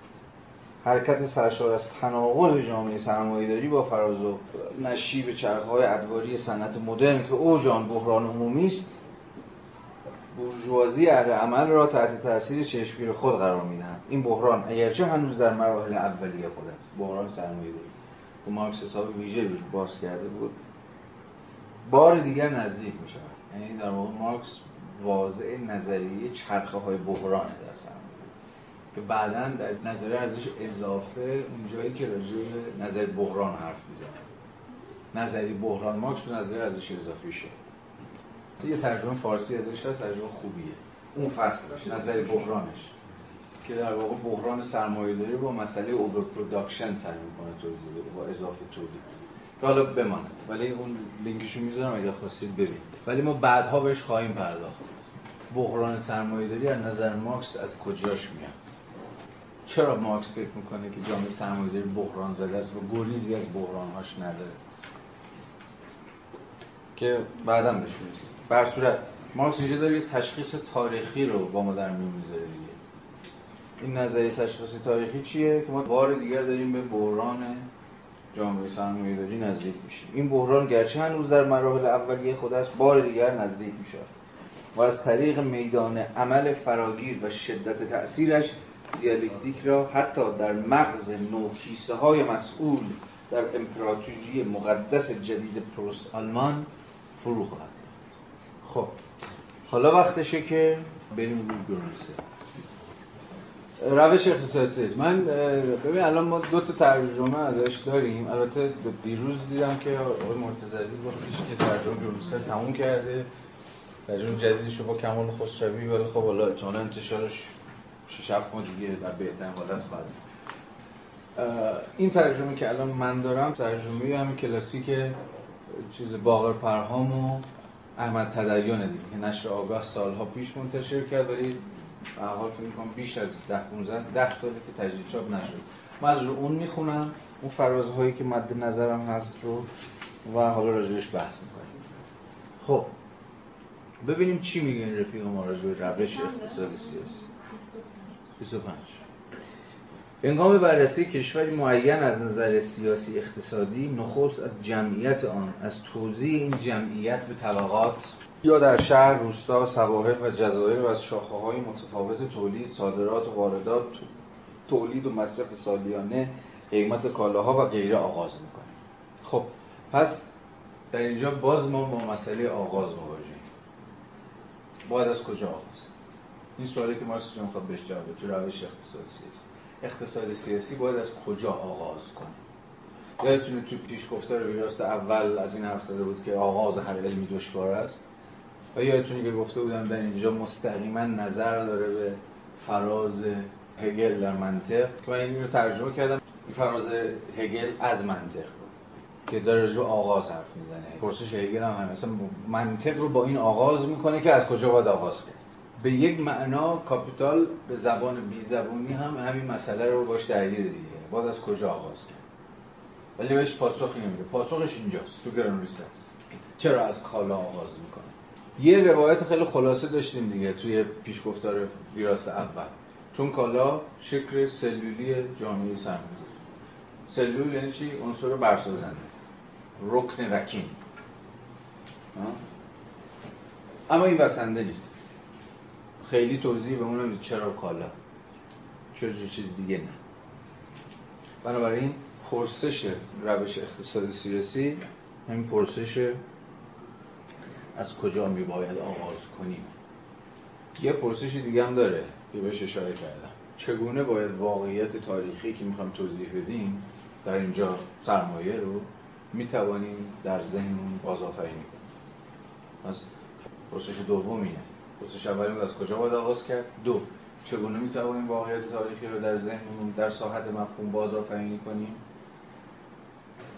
پاسخ رو مارکس داده بود دیگه پیشگفتار اول از منظور چی؟ انتظار؟ یه پاسخ سریع داده. و توضیح نداده انتظار چی. اینجا می‌خواد توضیح. ما تنها ابزاری که داریم برخلاف علوم طبیعی که ابزار آزمایشگاه دارن فلان دارن معمول دارن ما یه چیز بیشتر ما یه ابزار بیشتر ما انتظار پس به این معنا باید یک کد داریم دیگه. انتظار ابسترکشن قبه بازآفرینی انگار واقعیت در ذهن. حالا چجوری انتظار واقعیت رو بازآفرینی می‌کنه؟ حالا ادامه یک چنین روشی که بنای کار را بر امور واقعی و مشخص می‌گذارد. real و concrete. مفاهیم هم چیز که چون ممکن مفاهیم رو خودم یه دستکاریایی بکنم. میگه که یه روش داریم که از امر real شروع می‌کنه. از امر concrete انضمامی و ملموس و مشخص و این همه معانی مفهوم concrete ی. مثلا با جمعیت. مثالی که خودش داره. ظاهرا درست به نظر می‌رسد از همین رو در اقتصاد هم باید از جمعیت به پایه و موضوع تمامی عمل اجتماعی و تولید است آغاز اما با تعمق بیشتر نادرستی این روش کدوم روش؟ شروع از امر انزمامی آنچنان که داره میگه ملموس مشخص یه چیزی مثل جمعیت آشکار میشه. چرا؟ چون وقتی میگیم جمعیت درسته ظاهرا امر ملموس انزمامی که آنجاست ولی نمی‌تونیم بفهمیمش. یعنی چی نمی‌تونیم بفهمیمش؟ یعنی معنای محصلی در ذهن ما ایجاد نمی‌کنه. چون جمعیت رو اگه بخوام بفهمیم دوباره باید به مجموعه از عوامل برسازنده تجزیهش کنیم. مثلا جمعیت رو تجزیه کنیم مثلا به قول خودش به طبقات به گروه ها و غیره و غیره و غیره. یعنی باز فهمش در گروه فهم عناصر برسازندش میشه. جمعیت به این معنی میشه یه کل تو خالی یه فرم امر عام که هیچ چنگار توش نیست. اگه بخواد بفهمیدش لازم بود کلی چیز دیگر بفهمیدش. حالا نگاه کنید خودش هم همین حرف می‌زنه. جمعیت اگر مثلا طبقات متشکل آن نادیده گرفته شوند انتظایی بیش نیست. یعنی اون امری که ظاهرا در گام اول انزمامی بود در گام بعد معلوم میشه که یک انتظار محض. و امر کلی تو خالیه مثل جمعیت. همینطور طبقات هم عبارتی میان توی خواهد بود. اگر با عناصری که این طبقات متکی با هستن آشنا نباشید. یعنی تو خود طبقه حالا چیه خود طبقه چجور ساخته میشه. خود طبقه هم فی نفسه باز یه مفهوم کلی توهیه. کار مزدی سرمایه و غیره از جمله این عناصر از جمله عناصری که طبقه رو توضیح میدن ابزار تولید فلان فلان. هر چیزی شما فکرشون برای این هی شما برای توضیح مفهوم باید اون رو به مفاهیم جزئی‌تر و کوچیک‌تر سیمپل‌تر به خودش میگه. که اینجا ترجمهش بسیط. به مفاهیم بسیط هی تجزیهش می‌کنه. تا بخواد توضیحش بده. اینها همه به نوبه خود مسبوق مبادله تقسیم کار قیمت‌ها و غیره یعنی داره میگه سرمایه و ابزار تولید و دستمزد و فلان و اینها که به اتکای اون قرار طبقه رو توضیح بدیدم باز بسنده نیست. برای که مثلا سرمایه رو توضیح بدید مزد رو توضیح بدید باید مبادله و تقسیم کار و قیمت و غیره و غیره رو توضیح بدید. مثلا سرمایه بدون کار مزدی بدون ارزش پول قیمت و غیره هیچ است. با این حساب اگر بنا بود با مفهوم کلی جمعیت شروع بکنیم ناگزیر به دریافتی آشفته می‌رسیم در حالی که می‌توان با تحلیل گام به گام به مفاهیم بیش از پیش بسیطتر رسید. مارکس داره میگه ببین تو مرحله چی هستیم؟ مرحله پژوهشی باید بتونیم به مفاهیم هی بسیطتر سیمپلتر برسیم. از جمعیت شروع کردیم طبقه سرمایه مزد فلان فلان. باز مفاهیم مثل مبادله تقسیم کار هی مفاهیمی که هی دارن به قول خودش در روش گام به گام قرار سیمپل تر بشن. به قول مترجم ما ساده تر و بسیط تر بشن. یعنی از واقعیت ملموس و مشخص اندک اندک به مجردات لطیفتر و سرانجام به بسیطترین مفاهیم و مقولات دست یافت حواستون باشه در ساعت پژوهشی. نه در ساعت ارائه. یعنی در ساعت پژوهش از امر انزمامی و ملموس هی داریم فاصله می‌گیریم هی داریم می‌رسیم به مفاهیم انتظاری تر هی مفاهیم عامتر. به مفهوم عام که رسیدیم یا به قول خودش به بسیط ترین مفهوم که رسیدیم به ساده ترین سیمپل ترین عام ترین کلی ترین انتظاری ترین تازه اون میشه نقطه آغاز ما در قلمرو چی؟ حالا ارائه یا بازنمایی نگاه کنید چه اتفاقی داره میفته یعنی از واقعیت ملموس و مشخص اندک اندک مجرد انتظایات لطیفتر و سرانجام به بسیطترین یا ساده ترین مفاهیم و مقولات دست میابیم اینجا حرکتی معکوس لازم است. حالا میگه از اینجا به بعد؟ اینجا یعنی کجا؟ ساحت پرزنتیشن. حالا باید مسیر رو عکس کنیم. یعنی باید از مفاهیم مجرد شروع مفاهیم انتظاری شروع کرد. در ساعت پژوهش در ساعت تفکر. به مفهوم انزمامی مشخص مثل جمعیت شروع کردیم. نرم نرم با یه جور روش استنتاج منطقی تجزیهش که این روش اولش تجزیه است. تجزیهش کردیم به عناصر برسازندش شد کلی ترین مفاهیم. حالا وقتی می‌خوایم در ساعت ارائه هستیم در ساعت بازنمایی هستیم از ساعت امر کلی شروع می‌کنیم. از عامترین و انتظایی ترین مقوله و مفهوم. اینجا حرکتی معکوس لازم است. یعنی باید از مفاهیم انتظایی شروع کرد و بار دیگر به عناصر واقعی انزمامی مثلا به جمعیت رسید. با این روش به خلاف روش اول به جای دریافت آشفته از یک امر کلی به مجموعی سرشار از تعینات و روابط پیچیده خواهیم رسید. یعنی توی مسیر دوم که عکس دوباره برگشتیم دوباره می‌رسیم به مثلا مقوله جمعیت. ولی این بار دیگه مقوله جمعیت در واقع ترکیبی است سنتزی است. روش اول تجزیه بود دیگه. مفهوم کلی رو مثل جمعیت رو تجزیهش کرده بودیم به عناصر برسازندهش به ساده مفهوم به انتظایی ترین مقوله. حالا در مسیر سنتز یعنی مسیر عکس در ساعت ارائه مسیر رو داریم از انتظایی به انزمامی حرکت می‌کنیم. ولی وقتی در این مرحله دوم دوباره رسیدیم به جمعیت در مقام انزمامی این انزمامی این انزمامی دوم با انزمامی اول زمین تا آسمون با هم دیگه فرق می‌کنن. چرا؟ چون در این حالت جمعیت دیگه مجموعه یا ترکیبی یا کانسنتریشنی تمرکز و تراکمی از همه این تعیناتیه که ما براش شناسایی کردیم. این هم روشی که مارکس کاپیتال هم داره میره از کجا شروع می‌کنه؟ مفهوم کامی از یک کلی انتظایی. یعنی کالا. ولی ببین کالا کلی انتظایی. اما به اینکه کالا رو بفهمیم با دریایی از دیگر مفاهیم رو بفهمیم. تو فصل اول بلا فاصله بعد از کالا ما رو با چی آشنا می‌کنه؟ با سرشت دوگانه کالا ارزش مصرف و ارزش مبادله. بعد جوهر ارزش. بعد میره جلوتر در نهایت پول. پول در نهایت قراره که برسیم به چی؟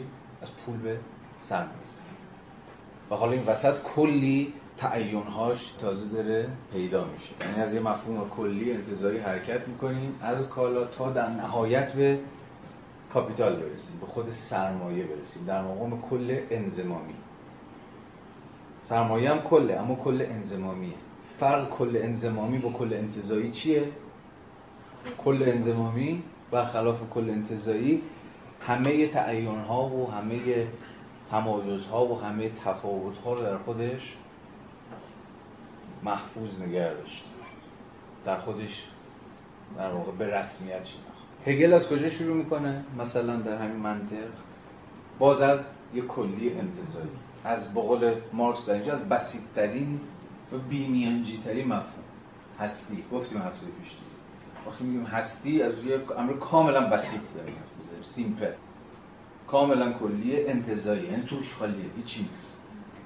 تازه در مرحله بعد باید بود از این کلی انتظایی فاصله. یعنی تعییناشو پیدا کنیم از مجرای استنتاج منطقی. هگل میگه که از هستی چی رو استنتاج می‌کنه؟ نیستی رو. از دیالکتیک هستی و نیستی چی رو استنتاج می‌کنه؟ شدن. و بعد از ساعت هستی میاد وارد ساعت چی میشه؟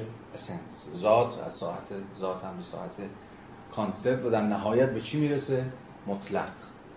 absolute مطلق هم کلیه اما کلی انضمامی یعنی همه مفاهیم رو در دل خودش در درون خودش داره. به تعبیر هگلی وحدتی در عین کثرت. کلی انضمامی حالا یه مارکس رو ببینید. با این روش به خلاف روش اول پس دو تا روش داریم. روش اول روش اول چی بود؟ تجزیه. تجزیه امر انزمامی به امر انتظایی یا به انتظایی ترین مفهوم. به انتظایی ترین مفهومی که می‌تونید بهش برسید به سیمپل ترین مقوله که می‌تونید بهش برسید. بیاد اسم اینو بذاریم تجزیه؟ تجزیه و عملا تجزیه قسمی abstraction قسمی انتزاع قسمی تجریده در روش دوم که حتی روش دوم نیست گام دومه. یا به زبان مارکس کاپیتال روش اول یا گام اول میشه روش پژوهش گام دوم میشه روش ارائه دوباره مسیر برعکس میشه. از انتزاعی شروع می‌کنیم میریم تا به انضمامی برسیم. از کالا شروع می‌کنیم که خیلی مفهوم سیمپلیه. و همین که مارکس میگه و هر جا تو جامعه سرمایه‌داری نگاه بکنید دور برای خودتون رو انبوهی از کالاها می‌بینید. این ساده ترین چیزی که هر کسی حتی با چشم ظاهر هم می‌بینه کالاست. ولی برای اینکه توضیحش بدیم باید هی این مفهوم انتظایی رو انزمامی تر کنیم ملموس تر کنیم مشخص تر کنیم. یعنی به تعیینهاش اضافه کنیم. یا به یا توضیح بدیم که خودش متعین از چیست؟ کالا متعینه به دست ارزش. و ارزش در پیوند با کاره و غیره و غیره. و همین مسیری که حالا با هم دیگه طی خواهیم کرد اون مسیر منطقی آقای مارکس. پس ساحت ارائه که همون ساحت بازآفرینی واقعیت در اندیشه باشه. حرکت از انتظایی ساده یا کلیت انتظایی به انزمامی پیچیده است یا کلیت انزمامی ما یادم بگم این دو نروش که تو گامه. دو داشت. بله. دقیقا. پس با این روش به خلاف روش اول به جای دریافتی آشفته از امر کلی مجموعه سرشار از تعینات و روابط پیچیده خواهد میشه نه روش رفت و برگشتی رو داره چیز می‌کنه. یعنی انزمامی به انتظایی انتظاری به خب این روش از لحاظ تاریخی روش علم اقتصاد در آغاز این علم بود. اقتصاددانان صده 17 همواره با کل زنده با جمعیت ملت دولت دولتها و غیره آغاز می‌کنند و همیشه هم به کشف معدودی از مناسبات عام مجرد و تعیین کننده نظیر تقسیم کار پول ارزش و غیره می‌رسند و همین که این مقولات کم و بیش پرورده و منتزع شد شروع می‌کنن ساختن دستگاه اقتصادی که از مفاهیم بسیط نظیر کار تقسیم کار نیاز ارزش مبادله شروع و به دولت مبادله به ملت ها و بازار جهانی ختم میشن. بدیهی این روش از نظر علمی روش درست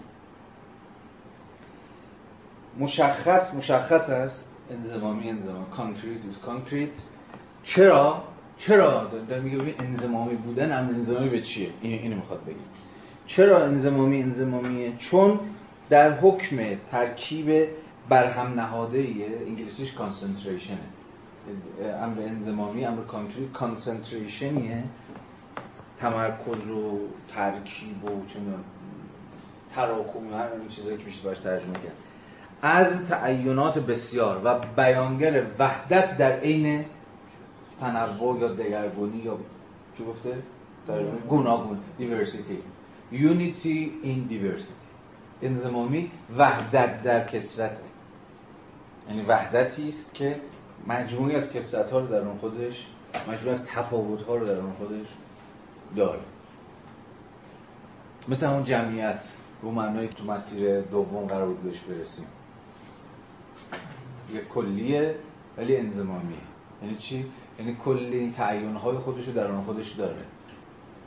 طبقات، گروه ها، کار، تقسیم کار، مبادله و غیره و غیره و هر چیزی که جمعیت می‌سازه. یعنی میگیم جمعیت فقط یه به قول مارکس کل آشفته به ذهنمون نمیاد. بلکه همه عناصر برسازندش به مسابقه تعیینهاش هم درون ساحت کانسپچوالش هست. ولی از دید اندیشه نوعی هم نهاد نوعی نتیجه است و نه نقطه عظیمت.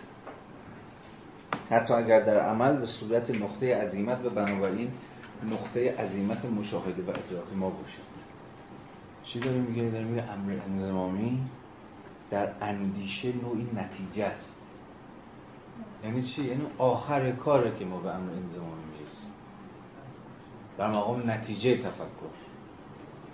نه نقطه عظیمت تفکر. نقطه شروع.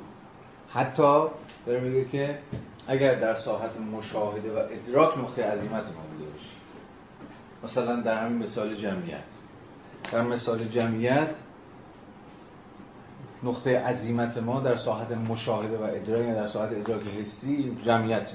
و می‌تونسته جمعیت باشه. ولی وقتی می‌خوایم این جمعیت رو در اندیشه بازآفرینی بکنیم تنها باید در انتهای مسیر تفکر بهش برسیم. چرا؟ چون پیش از اون باید کلی چیزهای دیگر رو توضیح بدیم. عناصر برسازنده جمعیت رو توضیح بدیم. مثلا قبلش طبقات رو توضیح داده باشیم. و اینکه طبقات رو توضیح داده باشیم مثلا مالکیت رو توضیح داده باشیم. برای مالکیت رو توضیح بدیم کار مزدی رو باید توضیح بدیم. و غیره و غیره. تا اون نقطه آغازینی که به نظر مارکس می‌رسه مقوله بسیطترین مقوله است. متوجه این داستان چیه؟ مارکس از سرمایه شروع نمی‌کنه. با اینکه اون چیزی که برای مارکس مطرحه خود سرمایه است. جامعه سرمایه داری است یعنی اون چیزی که به خودش مشاهده و ادراکش نقطه عظیمت مشاهده ادراک همین جامعه واقعا همین جامعه سرمایه داری. ولی مارکس میگه که از خود این جامعه سرمایه داری نمی‌تونه آغاز کنه. نقطه آغاز کجاست؟ ساده ترین مفهومی که در نتیجه پژوهش بهش رسیدی یعنی در نتیجه فرایند انتزاع بهش رسیدی در فرایند تجزیه بهش رسیدی کالا. درسته که قبل از سرمایه داری هم کالا بوده.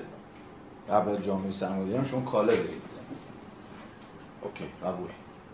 ولی در مسیر ارائه در مسیر پرزنتیشنه که شما رفته رفته متوجه میشید که حالا اهمیت کالا در فرماسیونی مثل سرمایه داری چیه؟ یا به تعبیر بهتر چگونه از کلی انتظایی به نام کالا در نهایت قرار به کلی انزمامی به نام سرمایه برسید سرمایه کلی انزمامیه آخر کار شما تازه می‌فهمید که آه سرمایه چی هست اصلا؟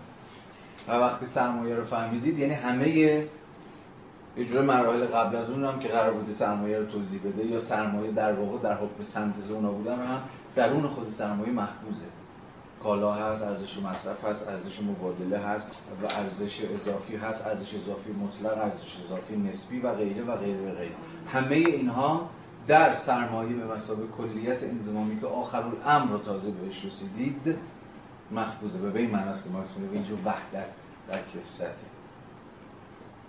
توجه چجوری مارکس داره بین این دوتا مومنت دوتا گام اول گام پژوهش گام دوم گام ارائه تفاوت قائل میشه. ولی میگه ما به امر انزمامی در ساحت اندیشه تازه آخر کاری که می‌رسیم. آخر کاپیتالی که شما تازه می‌رسید به سرمایه.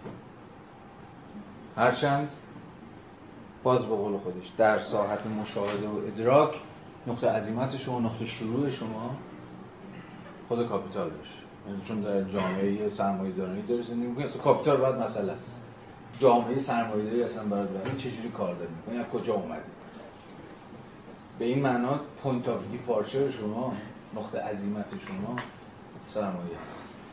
ولی برای توضیح دادنش نمی‌تونید از خود سرمایه شروع باید به قول مارکس با روش دیالکتیکی هگلی خودش از simple ترین شروع کنید و بعد از این simple رفته رفته حرکت بکنید. با یه جور روند منطقی بتونید توضیح بدید که چگونه از این simple ما به یه جور complexity می‌رسیم.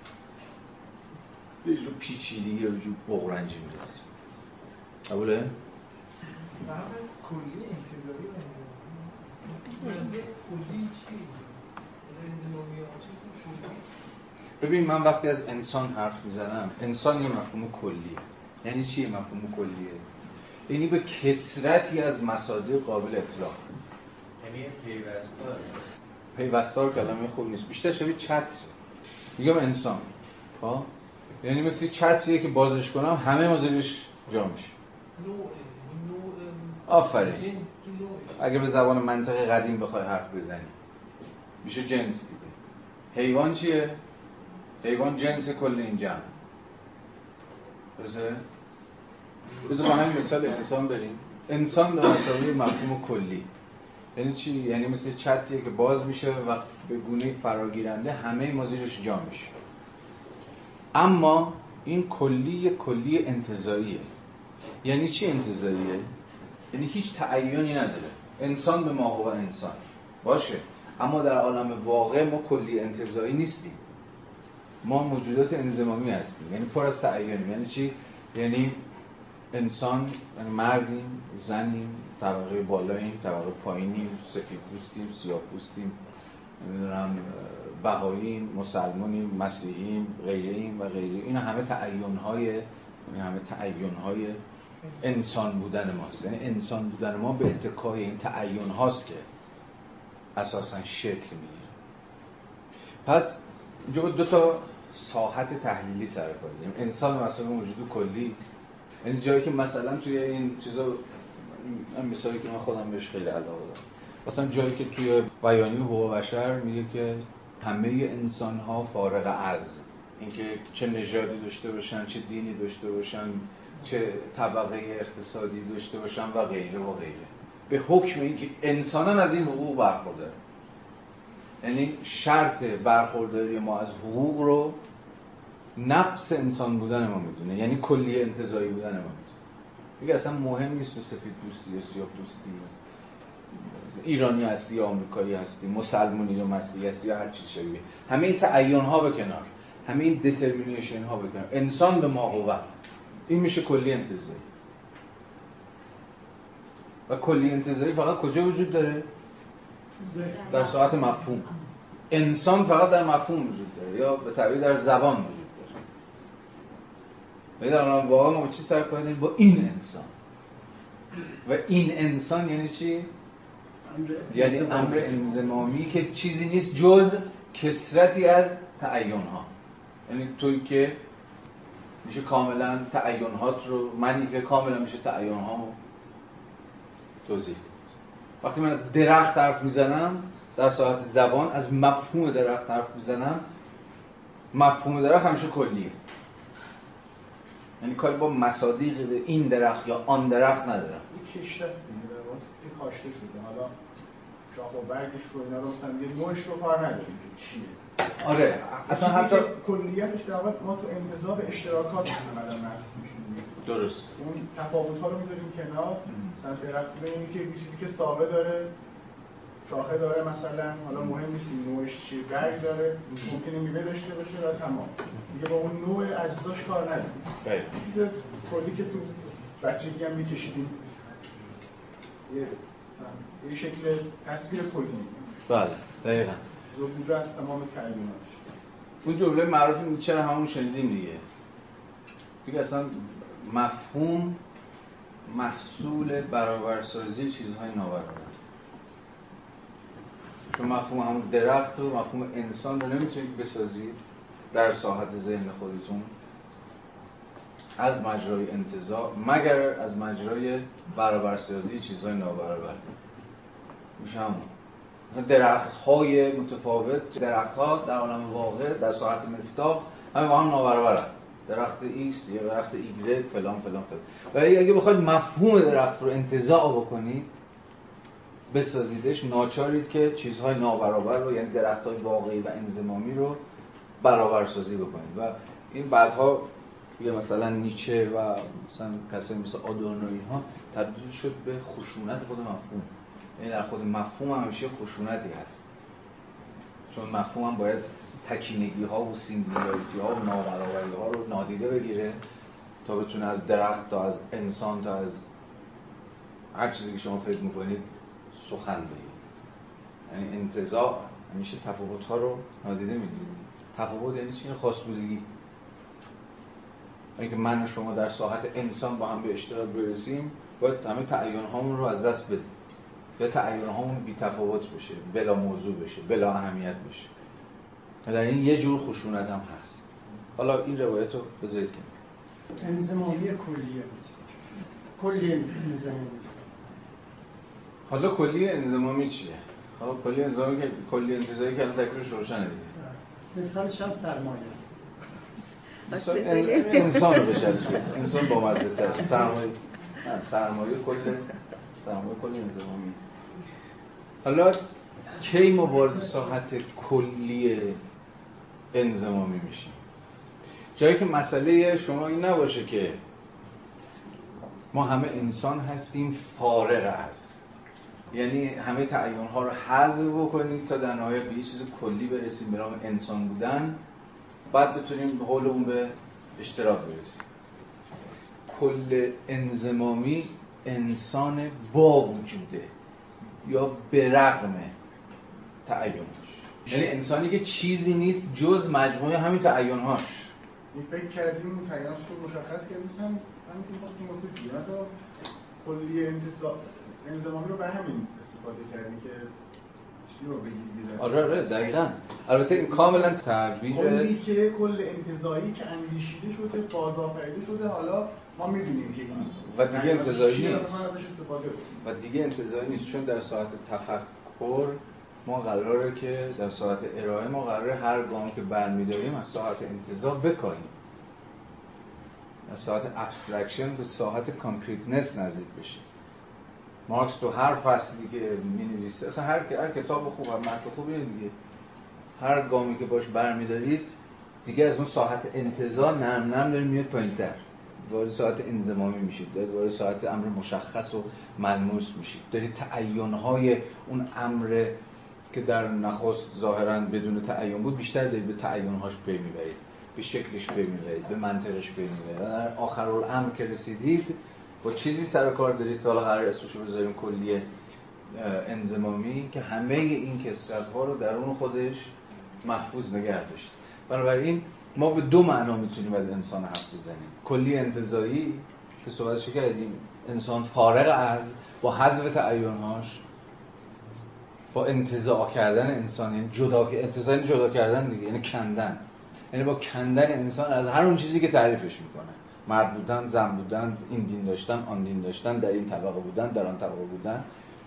ولی انسان انزمامی انسانی است که دقیقا به دلیل با وجود یا دست کم به رغم همه این تعینهاش با حفظ همه این تعینهاش همچنان انسان. هر کدوم از اون تعین ها هم دوباره می‌تونن هم انزمامی باشن هم انتظایی بله زن بودن میگیم دوباره این خودش بله. می‌تونه دوباره بله. هر ریزن. دقیقاً. سه لایه شد یکی انسان واقعی من من یک نفر که یک قسم تا انواع تعینات رو داریم یکی انسان کلی انزمامی که از من دیگه خارج شده ولی کسی هست که انسانی هست که همه تعیناتشو داره مرتبه سوم کلی انتظایی که هیچ کدوم از اون تعینات رو نداره و سطحیه که همه انسان ها رو بله. می‌تونه در خیلی مرسی